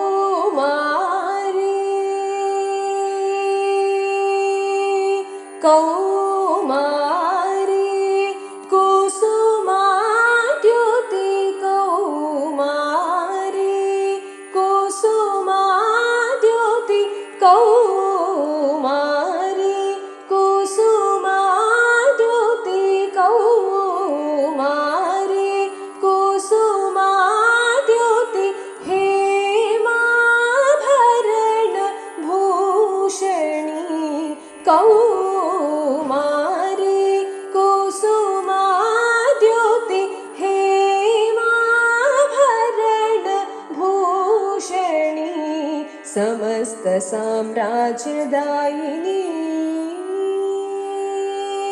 समस्तसाम्राज्यदायिनी दायिनी समस्तसाम्राज्यदायिनी सम्राज कामाक्षी का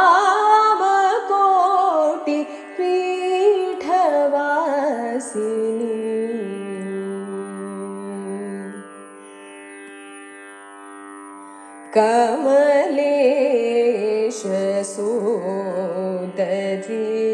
कमलाक्षी नारायणी कमलेशसो तर्हि कमलाक्षी ना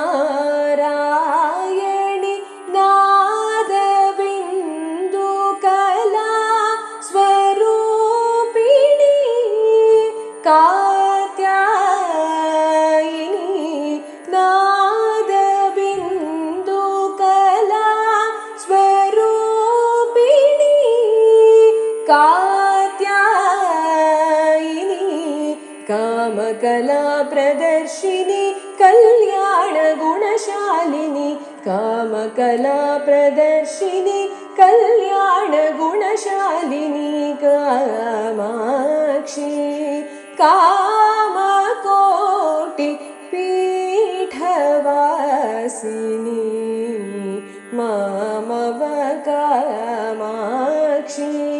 का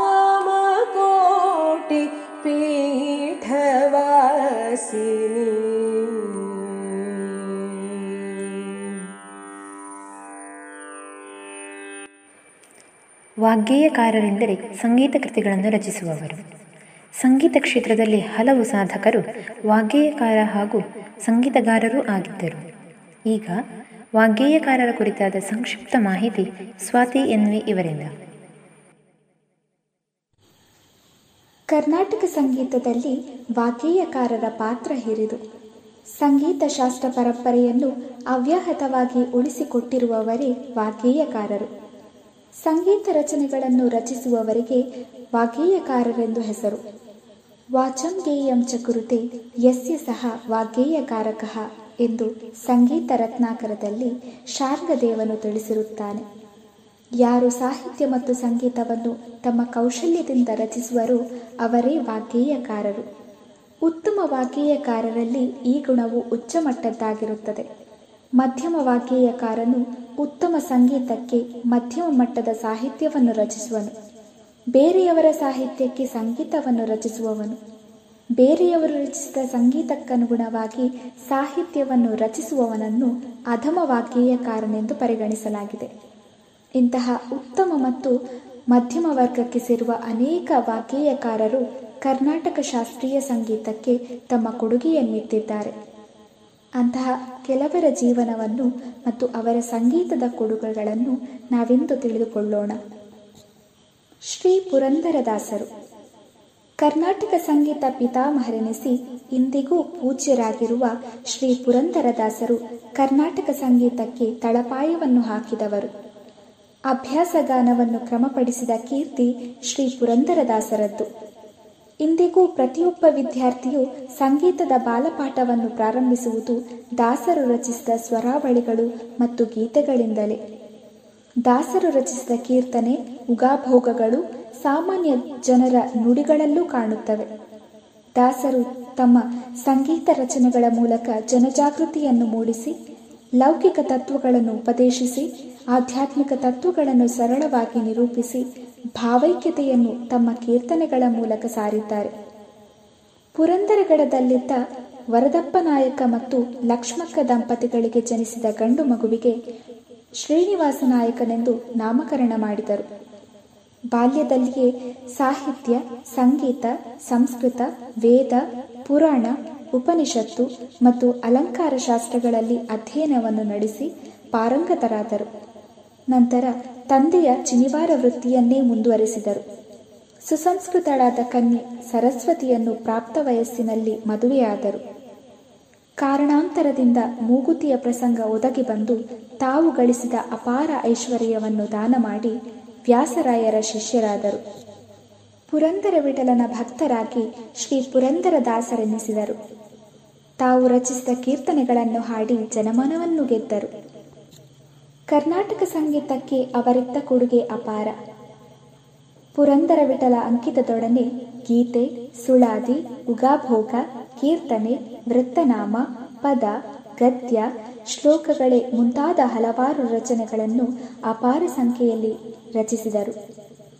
ಅಭ್ಯಾಸಗಾನಕ್ಕೆ ಸೇರುವ ಸ್ವರಾವಳಿಗಳನ್ನು ಯೋಜಿಸಿ ಮಾಯಮಾಳವ ಗೌಡ ರಾಗದಲ್ಲಿ ಪ್ರಾಥಮಿಕ ಪಾಠಗಳು ನಡೆಯುವಂತೆ ರೂಪಿಸಿದರು. ಕರ್ನಾಟಕ ಸಂಗೀತದ ಪಠ್ಯಕ್ರಮವನ್ನು ರೂಪಿಸಿದ ಕೀರ್ತಿ ಶ್ರೀ ಪುರಂದರದಾಸರಿಗೆ ಸಲ್ಲುತ್ತದೆ. ಈ ಪಾಠಕ್ರಮವು ಇಂದಿಗೂ ರೂಢಿಯಲ್ಲಿದೆ. ಇವರ ರಚನೆಗಳೆಲ್ಲವೂ ಹೆಚ್ಚಾಗಿ ಕನ್ನಡ ಭಾಷೆಯಲ್ಲಿದ್ದು, ಸಂಸ್ಕೃತ ಭಾಷೆಯಲ್ಲಿಯೂ ಕೆಲವು ರಚನೆಗಳಿವೆ. ತಮ್ಮ ಕಾಲದಲ್ಲಿ ಬಳಕೆಯಲ್ಲಿದ್ದ ರಾಗ ತಾಳಗಳಲ್ಲೇ ರಚಿಸಿದ್ದಾರೆ. ದಾಸರ ಕೀರ್ತನೆಗಳನ್ನು ದಾಸರ ಪದಗಳು ಮತ್ತು ದೇವರ ನಾಮಗಳೆಂದೂ ಕರೆಯುತ್ತಾರೆ. ಸುಮಾರು ನಾಲ್ಕು ಮುಕ್ಕಾಲು ಲಕ್ಷ ರಚನೆಗಳನ್ನು ರಚಿಸುವರೆಂದು ವಿಜಯದಾಸರು ತಮ್ಮ ಕೀರ್ತನೆಯೊಂದರಲ್ಲಿ ತಿಳಿಸಿದ್ದಾರೆ. ಗುರುಗಳಾದ ವ್ಯಾಸರಾಯರು ಇವರ ಸಂಗೀತ ರಚನೆಗಳನ್ನು ಪುರಂದರೋಪನಿಷತ್ ಎಂದು ಕರೆದರು. ನಾರದಾಂಶ ಸಂಭೂತರೆನಿಸಿ ಪುಷ್ಯ ಬಹುಳ ಅಮಾವಾಸ್ಯೆ ಎಂದು ಶ್ರೀಮನ್ನಾಧಾರವಿಂದವನ್ನು ಸೇರಿದರು. ದೇಶದಾದ್ಯಂತ ಅವರ ಆರಾಧನೆಯನ್ನು ಇಂದಿಗೂ ಆಚರಿಸುತ್ತಿದ್ದಾರೆ. ಕನಕದಾಸರು ವ್ಯಾಸರಾಯರ ಶಿಷ್ಯರಾಗಿ ಪುರಂದರದಾಸರ ಸಮಕಾಲೀನರಾಗಿದ್ದವರು ಶ್ರೀ ಕನಕದಾಸರು. ಆಧ್ಯಾತ್ಮಿಕ ತತ್ವಗಳನ್ನು ಆಡು ಭಾಷೆಯಲ್ಲಿ ಒಗಟುಗಳ ರೂಪದಲ್ಲಿ ಸಾಮಾನ್ಯ ಜನರಿಗೆ ನೀಡಿದವರು. ಭಗವಂತನ ಧ್ಯಾನವನ್ನು ಎಲ್ಲರೂ ಮಾಡಿ, ದೈವವನ್ನು ಒಲಿಸಿಕೊಳ್ಳಬಹುದೆಂಬ ವಿಷಯವನ್ನು ಮಾಡಿ ತೋರಿಸಿದರು. ಹೀಗೆ ಸಮಾಜ ಸುಧಾರಕರಾಗಿ ಮೇಲು ಕೀಳೆಂಬ ಭಾವವನ್ನು ಮೆಟ್ಟಿ, ಭಾವೈಕ್ಯತೆಯನ್ನು ಐನೂರು ವರ್ಷಗಳ ಹಿಂದೆಯೇ ಸಾಧಿಸಿದವರು ಕನಕದಾಸರು. ಕನಕದಾಸರು ಬೀರೇಗೌಡ ಮತ್ತು ಬಚ್ಚಮ್ಮನೆಂಬ ದಂಪತಿಗಳಿಗೆ ಜನಿಸಿದರು. ಇವರ ಸ್ಥಳ ಧಾರವಾಡ ಜಿಲ್ಲೆಯ ಬಾಡ ಎಂಬ ಗ್ರಾಮ. ಕುರುಬರ ಪಂಗಡಕ್ಕೆ ಸೇರಿದವರು. ಇವರು ತಿರುಪತಿಯ ತಿಮ್ಮಪ್ಪನ ಒಕ್ಕಲಿನವರಾದ್ದರಿಂದ ತಿಮ್ಮಪ್ಪನೆಂದೇ ಹೆಸರಿಟ್ಟರು.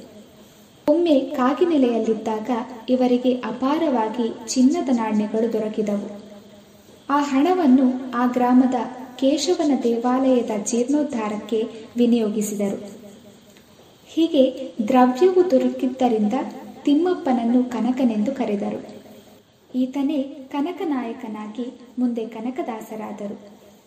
ವ್ಯಾಸರಾಯ ಸ್ವಾಮಿಗಳಿಂದ ದೀಕ್ಷೆಯನ್ನು ಪಡೆದರು. ವಾಕೇಯಕಾರರಾಗಿ ಆದಿಕೇಶವ, ಬಾಡದಾದಿಕೇಶವ ಕಾಗಿನೆಲೆಯಾದಿಕೇಶವನೆಂಬ ಅಂಕಿತದೊಡನೆ ಅನೇಕ ಕೀರ್ತನೆಗಳನ್ನು ಕನ್ನಡದಲ್ಲಿ ರಚಿಸಿದ್ದಾರೆ. ಮುಂಡಿಗೆಗಳನ್ನು ರಚಿಸಿದ್ದಾರೆ. ಮುಂಡಿಗೆಗಳು ದ್ವಂದ್ವಾರ್ಥವುಳ್ಳ ಕನ್ನಡ ಕೀರ್ತನೆಗಳು. ಉತ್ತಮ ಕಾವ್ಯಗಳನ್ನು ರಚಿಸಿದ್ದಾರೆ. ಹರಿಭಕ್ತಿಸಾರ, ಮೋಹನ ತರಂಗಿಣಿ, ರಾಮಧ್ಯಾನ ಚರಿತೆ, ನಳಚರಿತ್ರೆ ಮುಂತಾದ ಕಾವ್ಯಗಳನ್ನು ಷಟ್ಪದಿಯಲ್ಲಿ ರಚಿಸಿದ್ದಾರೆ. ಸಮಾಜೋದ್ಧಾರಕರಾಗಿ ಜನಸಾಮಾನ್ಯರಲ್ಲಿ ಸೌಹಾರ್ದವನ್ನು ಬೆಳೆಸಿ ಸಮಾನತೆಯನ್ನು ಹೊಂದಲು ಶ್ರಮಿಸಿದ್ದಾರೆ. ತಮ್ಮ ಕೀರ್ತನೆಗಳ ಮೂಲಕ ತತ್ವ ಪ್ರಚಾರ ಮಾಡಿ ಎಲ್ಲರನ್ನೂ ಭಗವದ್ಭಕ್ತರಾಗುವಂತೆ ಮಾಡಿ ಲೋಕ ಕಲ್ಯಾಣವೆಸಗಿದ್ದಾರೆ. ಇವರ ಕೀರ್ತನೆಗಳು ಇಂದಿಗೂ ಜನಮನದಲ್ಲಿ ಮೊಳಗುತ್ತಿವೆ. ಶ್ಯಾಮಶಾಸ್ತ್ರಿಗಳು ಸಂಗೀತ ತ್ರಿಮೂರ್ತಿಗಳಲ್ಲಿ ಹಿರಿಯವರಾದ ಶ್ಯಾಮಶಾಸ್ತ್ರಿಗಳು ಕಾಮಾಕ್ಷಿ ದೇವಿಯ ಉಪಾಸನೆಯನ್ನು ಮಾಡಿ ದೇವಿಯನ್ನು ಒಲಿಸಿಕೊಂಡು ಅವಳೊಡನೆ ಮಾತನಾಡಿದ್ದರು. ಬಂಗಾರು ಕಾಮಾಕ್ಷಿಯನ್ನು ಎಡೆಬಿಡದೆ ಆರಾಧಿಸಿದ್ದಾರೆ. ಅವಳನ್ನು ತಮ್ಮ ಕೃತಿಗಳ ಮೂಲಕ ನಾನಾ ವಿಧದಲ್ಲಿ ಬೇಡಿದ್ದಾರೆ. ಅದರಲ್ಲೂ ದೇವಿಯನ್ನು ತಾಯಿಯೆಂದೇ ಸಂಬೋಧಿಸಿ ಆನಂದಪಟ್ಟಿದ್ದಾರೆ. ಶ್ಯಾಮಶಾಸ್ತ್ರಿಗಳು ತಿರುವಾರೂರಿನಲ್ಲಿ ಜನಿಸಿದರು.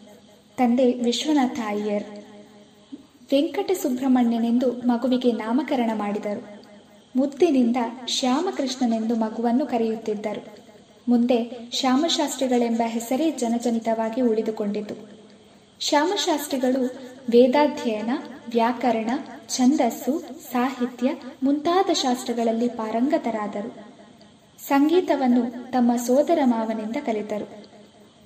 ಯೋಗಿಗಳಾದ ಸಂಗೀತ ಸ್ವಾಮಿಗಳು ಆಗಿಂದಾಗೆ ವಿಶ್ವನಾಥಯ್ಯನವರನ್ನು ಭೇಟಿ ಮಾಡಲು ಬರುತ್ತಿದ್ದರು. ವರ್ಚಸ್ವಿಯಾದ ಬಾಲಕನನ್ನು ನೋಡಿ ಸಂತೋಷಿಸಿ ಸಂಗೀತದಲ್ಲಿ ಉನ್ನತ ಶಿಕ್ಷಣವನ್ನು ನೀಡಲು ಒಪ್ಪಿಗೆಯನ್ನಿತ್ತರು ಇದಲ್ಲದೆ ಶ್ರೀ ವಿದ್ಯಾಮಂತ್ರವನ್ನು ಬಾಲಕನಿಗೆ ಉಪದೇಶಿಸಿದರು. ಗುರುಗಳ ಆಶ್ರಯದಲ್ಲಿ ಶ್ಯಾಮಶಾಸ್ತ್ರಿಗಳು ಸಂಗೀತದಲ್ಲಿ ವಿಶೇಷ ಪರಿಣತಿಯನ್ನು ಹೊಂದಿ ರಾಗಾಲಾಪನೆ, ರಾಗ, ತಾನ ಪಲ್ಲವಿಗಳಲ್ಲಿ ಪ್ರಾವೀಣ್ಯತೆಯನ್ನು ಪಡೆದರು. ಸಂಗೀತದಲ್ಲಿ ಹಿರಿಯ ವಾಗ್ಗೇಯಕಾರರೆನಿಸಿ ಶ್ಯಾಮಕೃಷ್ಣ ಎಂಬ ಅಂಕಿತದಲ್ಲಿ ಅನೇಕ ಸ್ವರಜತಿ, ವರ್ಣ ಕೃತಿಗಳನ್ನು ರಚಿಸಿದರು. ಇವರ ಕೃತಿಗಳು ಹೆಚ್ಚಾಗಿ ತೆಲುಗು ಭಾಷೆಯಲ್ಲಿದ್ದರೂ ಸಂಸ್ಕೃತ ಮತ್ತು ತಮಿಳಿನಲ್ಲೂ ಕೆಲವು ಕೃತಿಗಳು ರಚಿತವಾಗಿವೆ. ತಾಳದಲ್ಲಿ ವಿಶೇಷ ಪರಿಣತಿಯನ್ನು ಹೊಂದಿ ನೂರೆಂಟು ತಾಳಗಳನ್ನು ಅಭ್ಯಸಿಸಿದ್ದರು. ಅಲ್ಲದೆ ಶರಭನಂದನ ತಾಳವನ್ನು ಕಲ್ಪಿಸಿದ್ದಾರೆ. ಛಾಪು ತಾಳದಲ್ಲಿ ಅನುಲೋಮ ಮತ್ತು ವಿಲೋಮ ಕ್ರಮಗಳನ್ನು ಅಳವಡಿಸಿರುವವರಲ್ಲಿ ಆದ್ಯರು. ಸ್ವರಜತಿಗಳು ಸಭಾಗಾನದ ರಚನೆಯ ಗುಣಗಳನ್ನು ಒಳಗೊಂಡು ಸಂಗೀತ ಕಚೇರಿಯಲ್ಲಿ ಇಂದಿಗೂ ನಿರೂಪಿತವಾಗುತ್ತಿವೆ. ಕೆಲವು ಹೊಸ ರಾಗಗಳನ್ನು ರೂಪಿಸಿದ್ದಾರೆ. ಅವುಗಳಲ್ಲಿ ಚಿಂತಾಮಣಿ, ಕಲ್ಕಡ ಮುಖ್ಯವಾದವು. ಇವರ ರಚನೆಗಳು ರಾಗಭಾವಪೂರ್ಣವಾಗಿದ್ದು ಭಕ್ತಿಯಿಂದ ಕೂಡಿವೆ. ಸಾಹಿತ್ಯವು ದೇವಿಯೊಡನೆ ಸಂಭಾಷಿಸುವಂತೆ ಸರಳವಾಗಿ ನಿರೂಪಿತವಾಗಿವೆ. ಕೆಲವು ಕೃತಿಗಳಲ್ಲಿ ಸ್ವರ ಸಾಹಿತ್ಯಗಳು, ಚಿಟ್ಟಿ ಸ್ವರಗಳು ಕಂಡುಬರುತ್ತವೆ. ಶ್ರೀ ತ್ಯಾಗರಾಜರು. ಕರ್ನಾಟಕ ಸಂಗೀತ ಚರಿತ್ರೆಯಲ್ಲಿ ವಾಗ್ಗೇಯಕಾರ ಸಾರ್ವಭೌಮರೆನಿಸಿಕೊಂಡ ತ್ಯಾಗರಾಜರು ಸಂಗೀತ ತ್ರಿಮೂರ್ತಿಗಳಲ್ಲಿ ಒಬ್ಬರು. ತಿರುವಾರೂರಿನಲ್ಲಿ ರಾಮಬ್ರಹ್ಮ ಮತ್ತು ಸೀತಮ್ಮ ದಂಪತಿಗಳಿಗೆ ವರಪುತ್ರರಾಗಿ ಜನಿಸಿದರು. ಬಾಲ್ಯದಲ್ಲಿಯೇ ಸಂಗೀತ, ಸಾಹಿತ್ಯ, ವೇದ, ಪುರಾಣ, ಉಪನಿಷತ್ತು, ಅಲಂಕಾರ ಶಾಸ್ತ್ರಗಳ ಅಧ್ಯಯನ ಮಾಡಿದ್ದರು. ತಮ್ಮ ಐದನೆಯ ವಯಸ್ಸಿನಲ್ಲೇ ವಾಲ್ಮೀಕಿ ರಾಮಾಯಣದ ಇಪ್ಪತ್ನಾಲ್ಕು ಸಾವಿರ ಶ್ಲೋಕಗಳನ್ನು ಕಂಠಪಾಠ ಮಾಡಿ ಶ್ರೀ ತ್ಯಾಗರಾಜರು ಸುಮಧುರವಾಗಿ ಹಾಡುತ್ತಿದ್ದರು. ತಂದೆ ರಾಮಬ್ರಹ್ಮರ ರಾಮಾಯಣದ ವ್ಯಾಖ್ಯಾನಕ್ಕೆ ಶ್ಲೋಕಗಳನ್ನು ಹಾಡುತ್ತಿದ್ದರು. ಸೊಂಟಿ ವೆಂಕಟರಮಣ ಭಾಗವತರ ಶಿಷ್ಯರಾಗಿ ತಮ್ಮ ಎಂಟನೆಯ ವಯಸ್ಸಿನಲ್ಲಿ ಶಿಷ್ಯವೃತ್ತಿಯನ್ನು ಆರಂಭಿಸಿ ಎರಡು ವರ್ಷಗಳ ಕಾಲದಲ್ಲಿ ಸಂಗೀತದಲ್ಲಿ ಪಾರಂಗತರಾದರು. ಗುರುವು ಹೆಮ್ಮೆಯಿಂದ, ದೊರಕುನ ಇಟುವಂಟಿ ಶಿಷ್ಯುಡು, ಇಂತಹ ಶಿಷ್ಯನು ದೊರಕುವನೇ ಎಂದು ಸಭಿಕರ ಮುಂದೆ ತ್ಯಾಗರಾಜರನ್ನು ಹೊಗಳಿದರು. ಮುಂದೆ ರಾಮಕೃಷ್ಣ ದಯಂತಿಗಳಿಂದ ತಾರಕನಾಮ ಉಪದೇಶವಾಯಿತು. ಶ್ರೀರಾಮಚಂದ್ರನೇ ಅವರ ಸರ್ವಸ್ವವಾದನು. ತೊಂಬತ್ತಾರು ಕೋಟಿ ರಾಮನಾಮ ಮಂತ್ರವನ್ನು ಜಪಿಸಿ ಶ್ರೀರಾಮನ ಅನನ್ಯ ಭಕ್ತರಾಗಿ ಆತನ ದರ್ಶನವನ್ನು ಅನೇಕ ಬಾರಿ ಪಡೆದವರು. ಶ್ರೀ ತ್ಯಾಗರಾಜರ ಪರಂಪರೆಯಲ್ಲೇ ಕರ್ನಾಟಕ ಸಂಗೀತವು ಸಮೃದ್ಧವಾಗಿ ಬೆಳೆದು ಜನಮನವನ್ನು ಸೂರೆಗೊಂಡಿದೆ. ಅವರ ಕೃತಿಗಳು ಭಕ್ತಿ ಪ್ರಧಾನವಾಗಿ ತತ್ವಗಳು, ನೀತಿಗಳು, ಪುರಾಣಗಳ ಸತ್ವವನ್ನು ಒಳಗೊಂಡಿವೆ. ಮೊಟ್ಟ ಮೊದಲಿಗೆ ಕೃತಿಗಳಲ್ಲಿ ಸಂಗತಿಗಳನ್ನು ಅಳವಡಿಸಿದವರು ತ್ಯಾಗರಾಜರು. ತಾವು ಸಂದರ್ಶಿಸಿದ ಕ್ಷೇತ್ರಗಳ ಅಧಿದೇವತೆಯನ್ನು ಸರಳ ಸುಂದರ ಕೃತಿಗಳ ಮೂಲಕ ಸುತ್ತಿಸಿರುವುದು ಲಾಲ್ಗುಡಿ ಪಂಚರತ್ನ, ತಿರುವೊಟ್ರಿಯೂರು ಪಂಚರತ್ನ, ಕೋವೂರು ಪಂಚರತ್ನಗಳೆಂದು ಪ್ರಸಿದ್ಧಿ ಪಡೆದಿವೆ. ಅವರು ರಚಿಸಿರುವ ಘನರಾಗ ಪಂಚರತ್ನಗಳಂತೂ ಸಂಗೀತ ಕ್ಷೇತ್ರಕ್ಕೆ ಒಂದು ವಿಶಿಷ್ಟ ಕೊಡುಗೆಯಾಗಿದೆ. ಪ್ರಹ್ಲಾದ ಭಕ್ತಿ ವಿಜಯ, ಸೀತಾರಾಮ ವಿಜಯ ಮತ್ತು ನೌಕಾ ಚರಿತ್ರೆ ಎಂಬ ಮೂರು ಯಕ್ಷಗಾನ ಶೈಲಿಯ ಗೇಯ ನಾಟಕವನ್ನು ರಚಿಸಿದ್ದಾರೆ. ತಮ್ಮ ಎಂಬತ್ತನೆಯ ವಯಸ್ಸಿನಲ್ಲಿ ಪುಷ್ಯಬಹುಳ ಪಂಚಮಿಯಂದು ಶ್ರೀರಾಮನ ಪಾದಾರವಿಂದವನ್ನು ಸೇರಿ ನಾದ ಬ್ರಹ್ಮಾನಂದರಾಗಿ ನಾದ ಯೋಗಿಗಳೆನಿಸಿದರು. ಇಂದಿಗೂ ತ್ಯಾಗರಾಜರ ಆರಾಧನೆಯನ್ನು ತಿರುವಯ್ಯಾರಿನಲ್ಲಿ ವಿಜೃಂಭಣೆಯಿಂದ ಆಚರಿಸಲಾಗುತ್ತಿದೆ. ದೇಶದ ಮೂಲೆ ಮೂಲೆಗಳಲ್ಲೂ ತ್ಯಾಗರಾಜರ ಆರಾಧನೆಯನ್ನು ನಡೆಸುವುದು ವಾಡಿಕೆಯಾಗಿದೆ. ಉತ್ತಮ ಮತ್ತು ಮಧ್ಯಮ ವಾಗ್ಗೇಯಕಾರರ ಕೊಡುಗೆಯಿಂದ ಕರ್ನಾಟಕ ಸಂಗೀತ ರಚನಾ ಭಂಡಾರವು ಶ್ರೀಮಂತವಾಗಿದೆ. ಕರ್ನಾಟಕ ಸಂಗೀತದಲ್ಲಿ ವಾಗ್ಗೇಯಕಾರರು ಬಹಳ ಪ್ರಮುಖ ಪಾತ್ರವನ್ನು ವಹಿಸಿದ್ದಾರೆ. ಶಾಸ್ತ್ರೀಯ ಸಂಗೀತ ಪರಂಪರೆಯನ್ನು ಉಳಿಸಿ ಬೆಳೆಸುವಲ್ಲಿ ಅವರ ಕೊಡುಗೆ ಅಪಾರವಾದುದು. ಇಂದಿನ ಒತ್ತಡದ ಪ್ರಾಪಂಚಿಕ ಬದುಕಿನಲ್ಲಿ ಸಂಗೀತವೆಂಬುದೊಂದೇ ನಮಗೆ ಸುಲಭವಾಗಿ ದಕ್ಕುವ ವಿಶ್ರಾಂತ ತಾಣ. ಈ ಸಂಗೀತವನ್ನು ಸಮಾಜಕ್ಕೆ ದಯಪಾಲಿಸಿದ ನಮ್ಮ ಅನಾದಿ ಪರಂಪರೆಗೆ, ಇಂದಿಗೂ ಸಂಗೀತವನ್ನು ಭಕ್ತಿ ಶ್ರದ್ಧೆಗಳಿಂದ ಕಲಿತು ಎಲ್ಲೆಲ್ಲೂ ಗಾನಗಂಗೆಯನ್ನು ಹರಿಸುತ್ತಿರುವ ಆಚಾರ್ಯ ಪರಂಪರೆಗಳಿಗೆ ಧನ್ಯವಾದವನ್ನು ಹೇಳುತ್ತಾ ಎಲ್ಲರಿಗೂ ವಿಶ್ವ ಸಂಗೀತ ದಿನಾಚರಣೆಯ ಶುಭಾಶಯಗಳು. ಧನ್ಯವಾದಗಳು. ಭಾರತೀಯ ಸಂಗೀತವು ರಾಗ ಸಂಗೀತವೆನಿಸಿದ್ದು ತಾಳವೇ ಅದರ ಜೀವಾಳವಾಗಿದೆ. ಒಂದು ನಾಣ್ಯದ ಎರಡು ಮುಖಗಳಂತೆ ಸಂಗೀತಕ್ಕೆ ರಾಗ ತಾಳವೇ ಎರಡು ಮುಖಗಳು. ಇದೀಗ ರಾಗ ತಾಳದ ಕುರಿತಾದ ಸಂಕ್ಷಿಪ್ತ ವಿವರಣೆ ಮಿಥುನ್ ಇವರಿಂದ. ನಮಸ್ಕಾರ. ಸಂಗೀತವು ಪ್ರತಿಯೊಬ್ಬರು ಆನಂದಿಸುವ, ಆಸ್ವಾದಿಸುವ ಕಲೆ.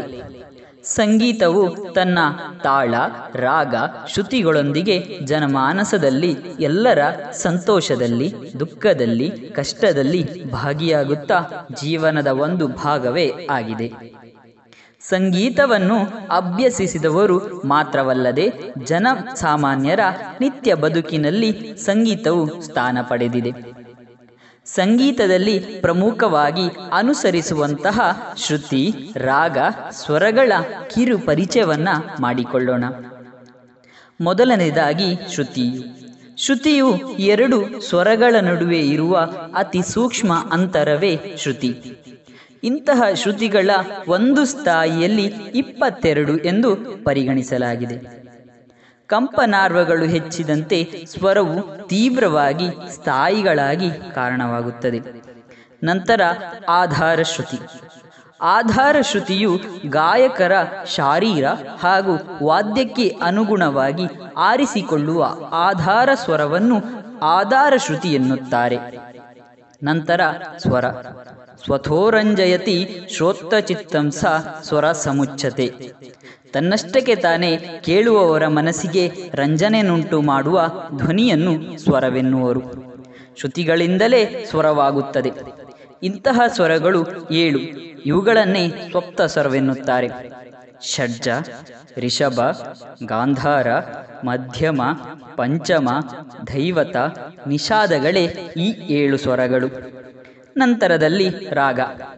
ಸಂಗೀತದ ಬೆಳವಣಿಗೆಗೆ ರಾಗವೇ ಮೂಲ. ರಾಗವಿಲ್ಲದ ಸಂಗೀತವಿಲ್ಲ. ಯಾವುದೇ ಸಂಗೀತ ಪ್ರಕಾರವು ರೂಪುಗೊಳ್ಳುವುದಕ್ಕೂ ಶಾಸ್ತ್ರೀಯ ಸಂಗೀತದಲ್ಲಿ ಪ್ರತಿಯೊಂದು ರಾಗದ ಸ್ವರೂಪವನ್ನು ನಿರ್ಧರಿಸಿ ಅದೇ ಕ್ರಮದಲ್ಲಿ ವಿಸ್ತರಿಸಲಾಗುತ್ತದೆ. ರಂಜಿಸುವ ಸ್ವರಗಳ ಸಮೂಹವೇ ರಾಗ. ಸಪ್ತ ಸ್ವರಗಳ ವಿವಿಧ ರೀತಿಯ ಜೋಡಣೆಯಿಂದ ರಾಗಗಳಾಗುತ್ತದೆ.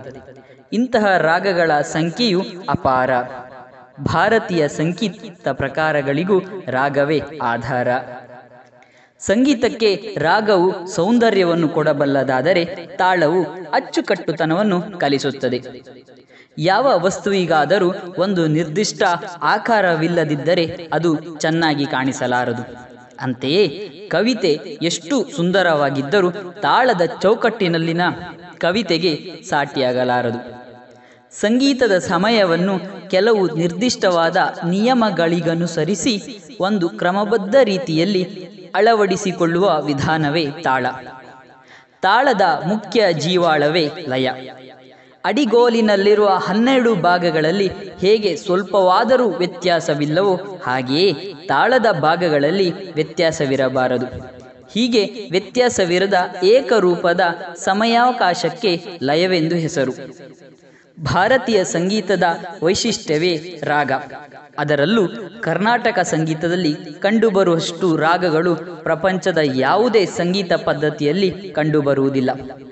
ರಾಗದ ಕಲ್ಪನೆಯಲ್ಲಿ ಭಾರತೀಯ ಸಂಗೀತದಲ್ಲಿ ಪರಿಪೂರ್ಣತೆಯನ್ನು ಪಡೆಯುತ್ತದೆ. ಭಾರತೀಯ ಸಂಗೀತದ ಕಲಶವೇ ಈ ಸಮೃದ್ಧವಾದ ರಾಗಭಂಡಾರ.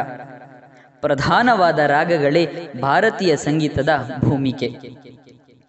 ಸಪ್ತ ಸ್ವರಗಳ ಭೇದಗಳನ್ನು ಕ್ರಮವಾಗಿ ಹಲವಾರು ರೀತಿಯಲ್ಲಿ ಹೊಂದಿಸಿದಾಗ ಉಂಟಾಗುವ ಬೇರೆ ಬೇರೆ ರೂಪಗಳ ಛಾಯೆ ರಾಗ. ರಾಗಗಳು ತಮ್ಮ ಸ್ವರೂಪವನ್ನು ನಿರ್ದಿಷ್ಟವಾದ ಸ್ವರಗಳ ಹೊಂದಾಣಿಕೆಯಿಂದ ಪಡೆಯುತ್ತದೆ. ರಾಗವು ಪರಿಪೂರ್ಣವೆನಿಸಲು ಆರೋಹಣ, ಅವರೋಹಣದಲ್ಲಿ ಕೊನೆಯ ಪಕ್ಷ ಐದು ಸ್ವರಗಳಾದರೂ ಇರಬೇಕು.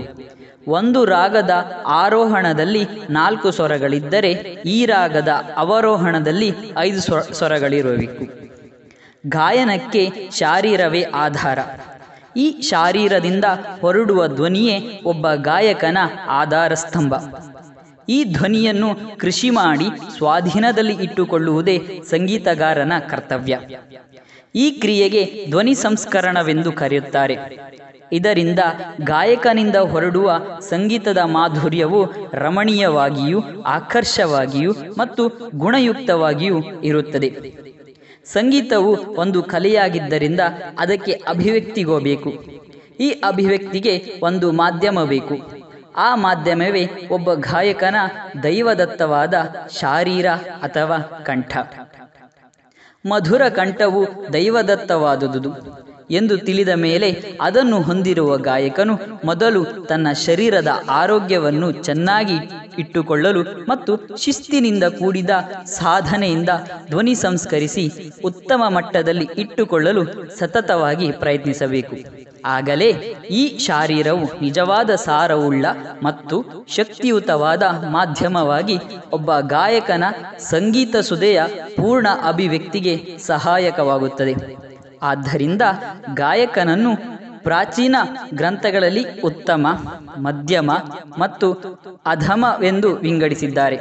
ಇದಲ್ಲೇ ಲದೆ ಶಾರೀರದ ಗುಣಮಟ್ಟ ಸದಾಕಾಲ ಸುಸ್ಥಿತಿಯಲ್ಲಿ ಇಟ್ಟುಕೊಳ್ಳಲು ಬೇಕಾದ ವೈದ್ಯಕೀಯ ಸಲಹೆ ಮತ್ತು ಔಷಧಿಗಳ ಬಗ್ಗೆ ಗಾಯಕರು ತಮ್ಮ ಸಂಗೀತ ಅಭ್ಯಾಸಿಗಳು ಸಾಕಷ್ಟು ವಿವರಗಳನ್ನು ತಿಳಿದುಕೊಳ್ಳುವುದು ಅತ್ಯಗತ್ಯ. ಒಟ್ಟಾಗಿ ಹೇಳುವುದಾದರೆ, ಸಂಗೀತವು ಮಾನವ ಜೀವನದ ದೈನಂದಿನ ಚಟುವಟಿಕೆಗಳಲ್ಲಿ ಬಹುಮುಖ್ಯ ಪಾತ್ರವನ್ನು ವಹಿಸುತ್ತದೆ. ಸಂಗೀತಗಾರರಿಗೆ ಹಲವಾರು ವೇದಿಕೆಗಳು, ಅವಕಾಶ ಸಿಗುವುದರಿಂದ ಸಂಗೀತ ಕ್ಷೇತ್ರವು ಕಲಾಕ್ಷೇತ್ರದಲ್ಲಿ ಉತ್ತಮ ಸಾಧನೆಯನ್ನು, ಹಲವಾರು ಸಂಗೀತ ಕಲಾವಿದರು ಕಲಾಕ್ಷೇತ್ರಕ್ಕೆ ತನ್ನದೇ ಕೊಡುಗೆಯನ್ನು ನೀಡುತ್ತಿದ್ದಾರೆ. ಪ್ರಸ್ತುತ ಹಾಗೂ ಭವಿಷ್ಯದ ಕಲೋಪಾಸಕರನ್ನು ಬೆಳೆಸಲು ಸಂಗೀತ ಕ್ಷೇತ್ರವು ಪ್ರಮುಖ ಪಾತ್ರ ವಹಿಸುತ್ತದೆ. ಧನ್ಯವಾದಗಳು. ಸಂಗೀತ ಕ್ಷೇತ್ರದಲ್ಲಿ ಅಗ್ರಗಣ್ಯ ಅತಿ ಶ್ರೇಷ್ಠ ಎನಿಸಿಕೊಂಡ ತ್ಯಾಗರಾಜರು ಸಾಕ್ಷಾತ್ ಶ್ರೀರಾಮಚಂದ್ರನನ್ನು ಕಣ್ಣಾರೆ ಕಂಡವರು. ಇವರು ರಚಿಸಿದ ಕೀರ್ತನೆ ಈಗ ರೂಪ ಇವರಿಂದ.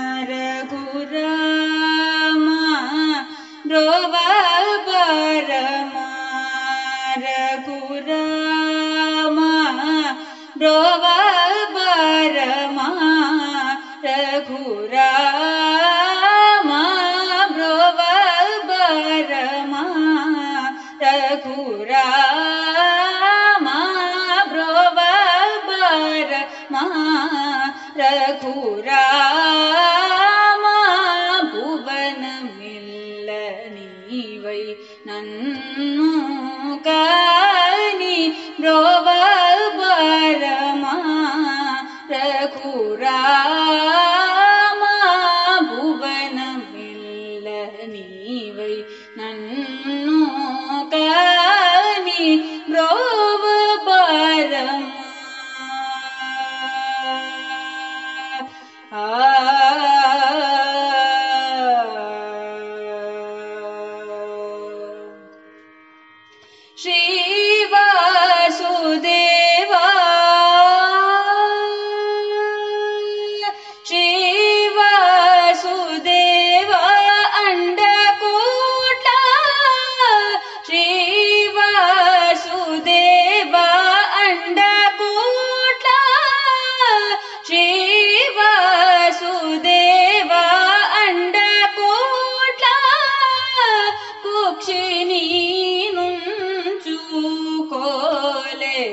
ತಾನನ್ನು ಬ್ರೋವ ಬರಮ ರಘುರಾಮ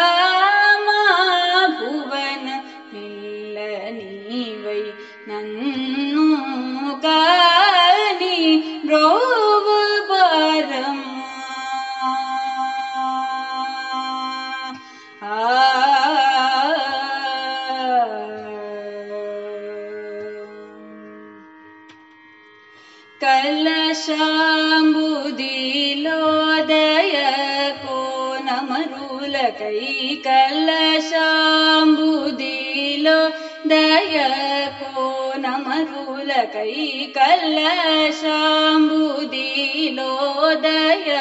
को नमरुक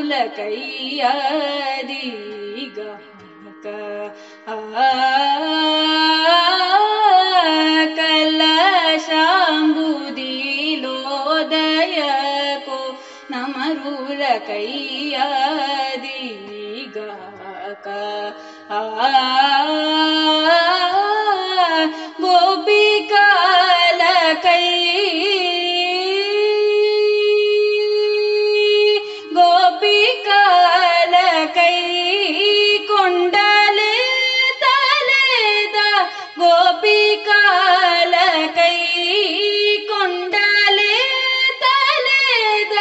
ಗೋಪಿಕಾಲ ಕೈ ಕೊಂಡಲೆ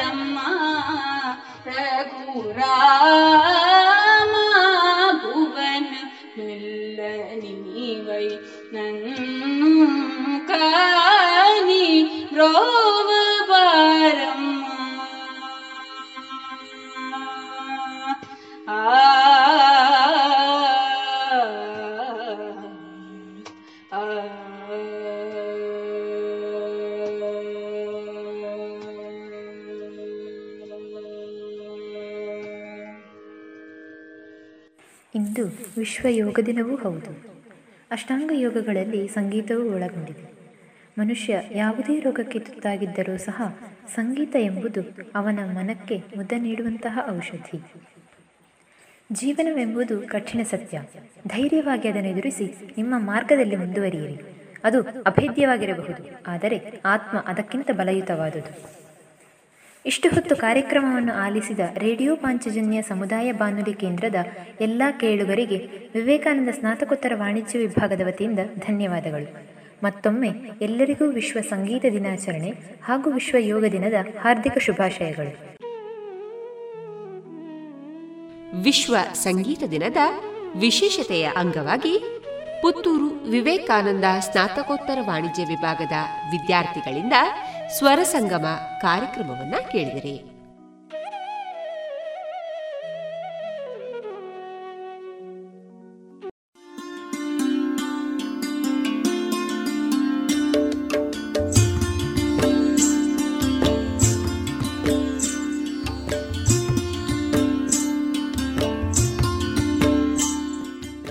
ರೇಡಿಯೋ ಪಾಂಚಜನ್ಯ ಸಮುದಾಯ ಬಾನುಲಿ ಕೇಂದ್ರದಿಂದ ನಿಮ್ಮ ಕಾರ್ಯಕ್ರಮಗಳು ಪ್ರಸಾರವಾಗಬೇಕೆ?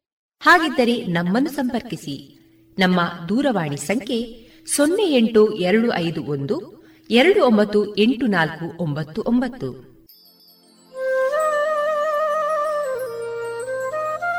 ಗಮನಿಸಿ ಕೇಳುವರೆ ನಮ್ಮ ಕಾರ್ಯಕ್ರಮಗಳನ್ನು ವೆಬ್ಸೈಟ್ ಮೂಲಕ ಕೂಡ ಆಲಿಸಬಹುದು. ನಮ್ಮ ವೆಬ್ಸೈಟ್ ವಿಳಾಸ W W W dot radio Panchajanya dot com. ಇಲ್ಲಿ ಆರ್ಕೈವ್ಸ್ನ ಭಾಗಕ್ಕೆ ಹೋಗಿ ಕ್ಲಿಕ್ ಮಾಡಿದರೆ ಹಳೆ ಕಾರ್ಯಕ್ರಮಗಳನ್ನು ಕೂಡ ಆಲಿಸಬಹುದು. ಜೊತೆಗೆ ನಮ್ಮ ಪ್ರಸಾರವನ್ನು ಆಪ್ ಮೂಲಕವೂ ಕೇಳಬಹುದು. ಪ್ಲೇಸ್ಟೋರ್ನಲ್ಲಿ ಪಾಂಚಜನ್ಯ ಸರ್ಚ್ ಮಾಡಿ, ಡೌನ್ಲೋಡ್ ಮಾಡಿಕೊಂಡು ತಮ್ಮ ಮೊಬೈಲ್ಗಳಿಗೆ ಇನ್ಸ್ಟಾಲ್ ಮಾಡಿದರೆ ರೇಡಿಯೋ ಪ್ರಸಾರದ ಕಾರ್ಯಕ್ರಮವನ್ನು ನೀವು ಆಲಿಸಬಹುದು. ನಮ್ಮ ಪ್ರಸಾರದ ಬಗೆಗೆ ನಿಮ್ಮ ಅಭಿಪ್ರಾಯಗಳನ್ನು ಹಂಚಿಕೊಳ್ಳಲು ನಮ್ಮ ವಿಳಾಸ ರೇಡಿಯೋ ಪಾಂಚಜನ್ಯ ತೊಂಬತ್ತು ಬಿಂದು ಎಂಟು ಎಫ್ಎಂ ಸಮುದಾಯ ಬಾನುಲಿ ಕೇಂದ್ರ ನೆಹರು ನಗರ, ಪುತ್ತೂರು. ನಮ್ಮ ದೂರವಾಣಿ ಸಂಖ್ಯೆ ಸೊನ್ನೆ ಎಂಟು ಎರಡು ಐದು ಒಂದು, ಎರಡು ಒಂಬತ್ತು ಎಂಟು ನಾಲ್ಕು ಒಂಬತ್ತು ಒಂಬತ್ತು. ಇಮೇಲ್ ವಿಳಾಸ radio Panchajanya at Gmail dot com ನಮ್ಮ ವಿಳಾಸ ಮತ್ತೊಮ್ಮೆ ರೇಡಿಯೋ ಪಾಂಚಜನ್ಯ ತೊಂಬತ್ತು ಬಿಂದು ಎಂಟು ಎಫ್ಎಂ ಸಮುದಾಯ ಬಾನುಲಿ ಕೇಂದ್ರ, ನೆಹರು ನಗರ, ಪುತ್ತೂರು. ನಮ್ಮ ದೂರವಾಣಿ ಸಂಖ್ಯೆ ಸೊನ್ನೆ ಎಂಟು ಎರಡು ಐದು ಒಂದು, ಎರಡು ಒಂಬತ್ತು ಎಂಟು ನಾಲ್ಕು ಒಂಬತ್ತು ಒಂಬತ್ತು. ಇಲ್ಲಿಗೆ ಈ ಹೊತ್ತಿನ ಪ್ರಸಾರ ಕಾರ್ಯಕ್ರಮವನ್ನ ಮುಕ್ತಾಯಗೊಳಿಸುತ್ತಿದ್ದೇವೆ. ಆತ್ಮೀಯ ಕೇಳುಗರಿಗೆಲ್ಲ ರೇಡಿಯೋ ಪಾಂಚಜನ್ಯದ ಬಳಗದ ಪರವಾಗಿ ನಾನು ತೇಜಸ್ವಿ ರಾಜೇಶ್ ಮಾಡುವ ಅನಂತ ವಂದನೆಗಳು.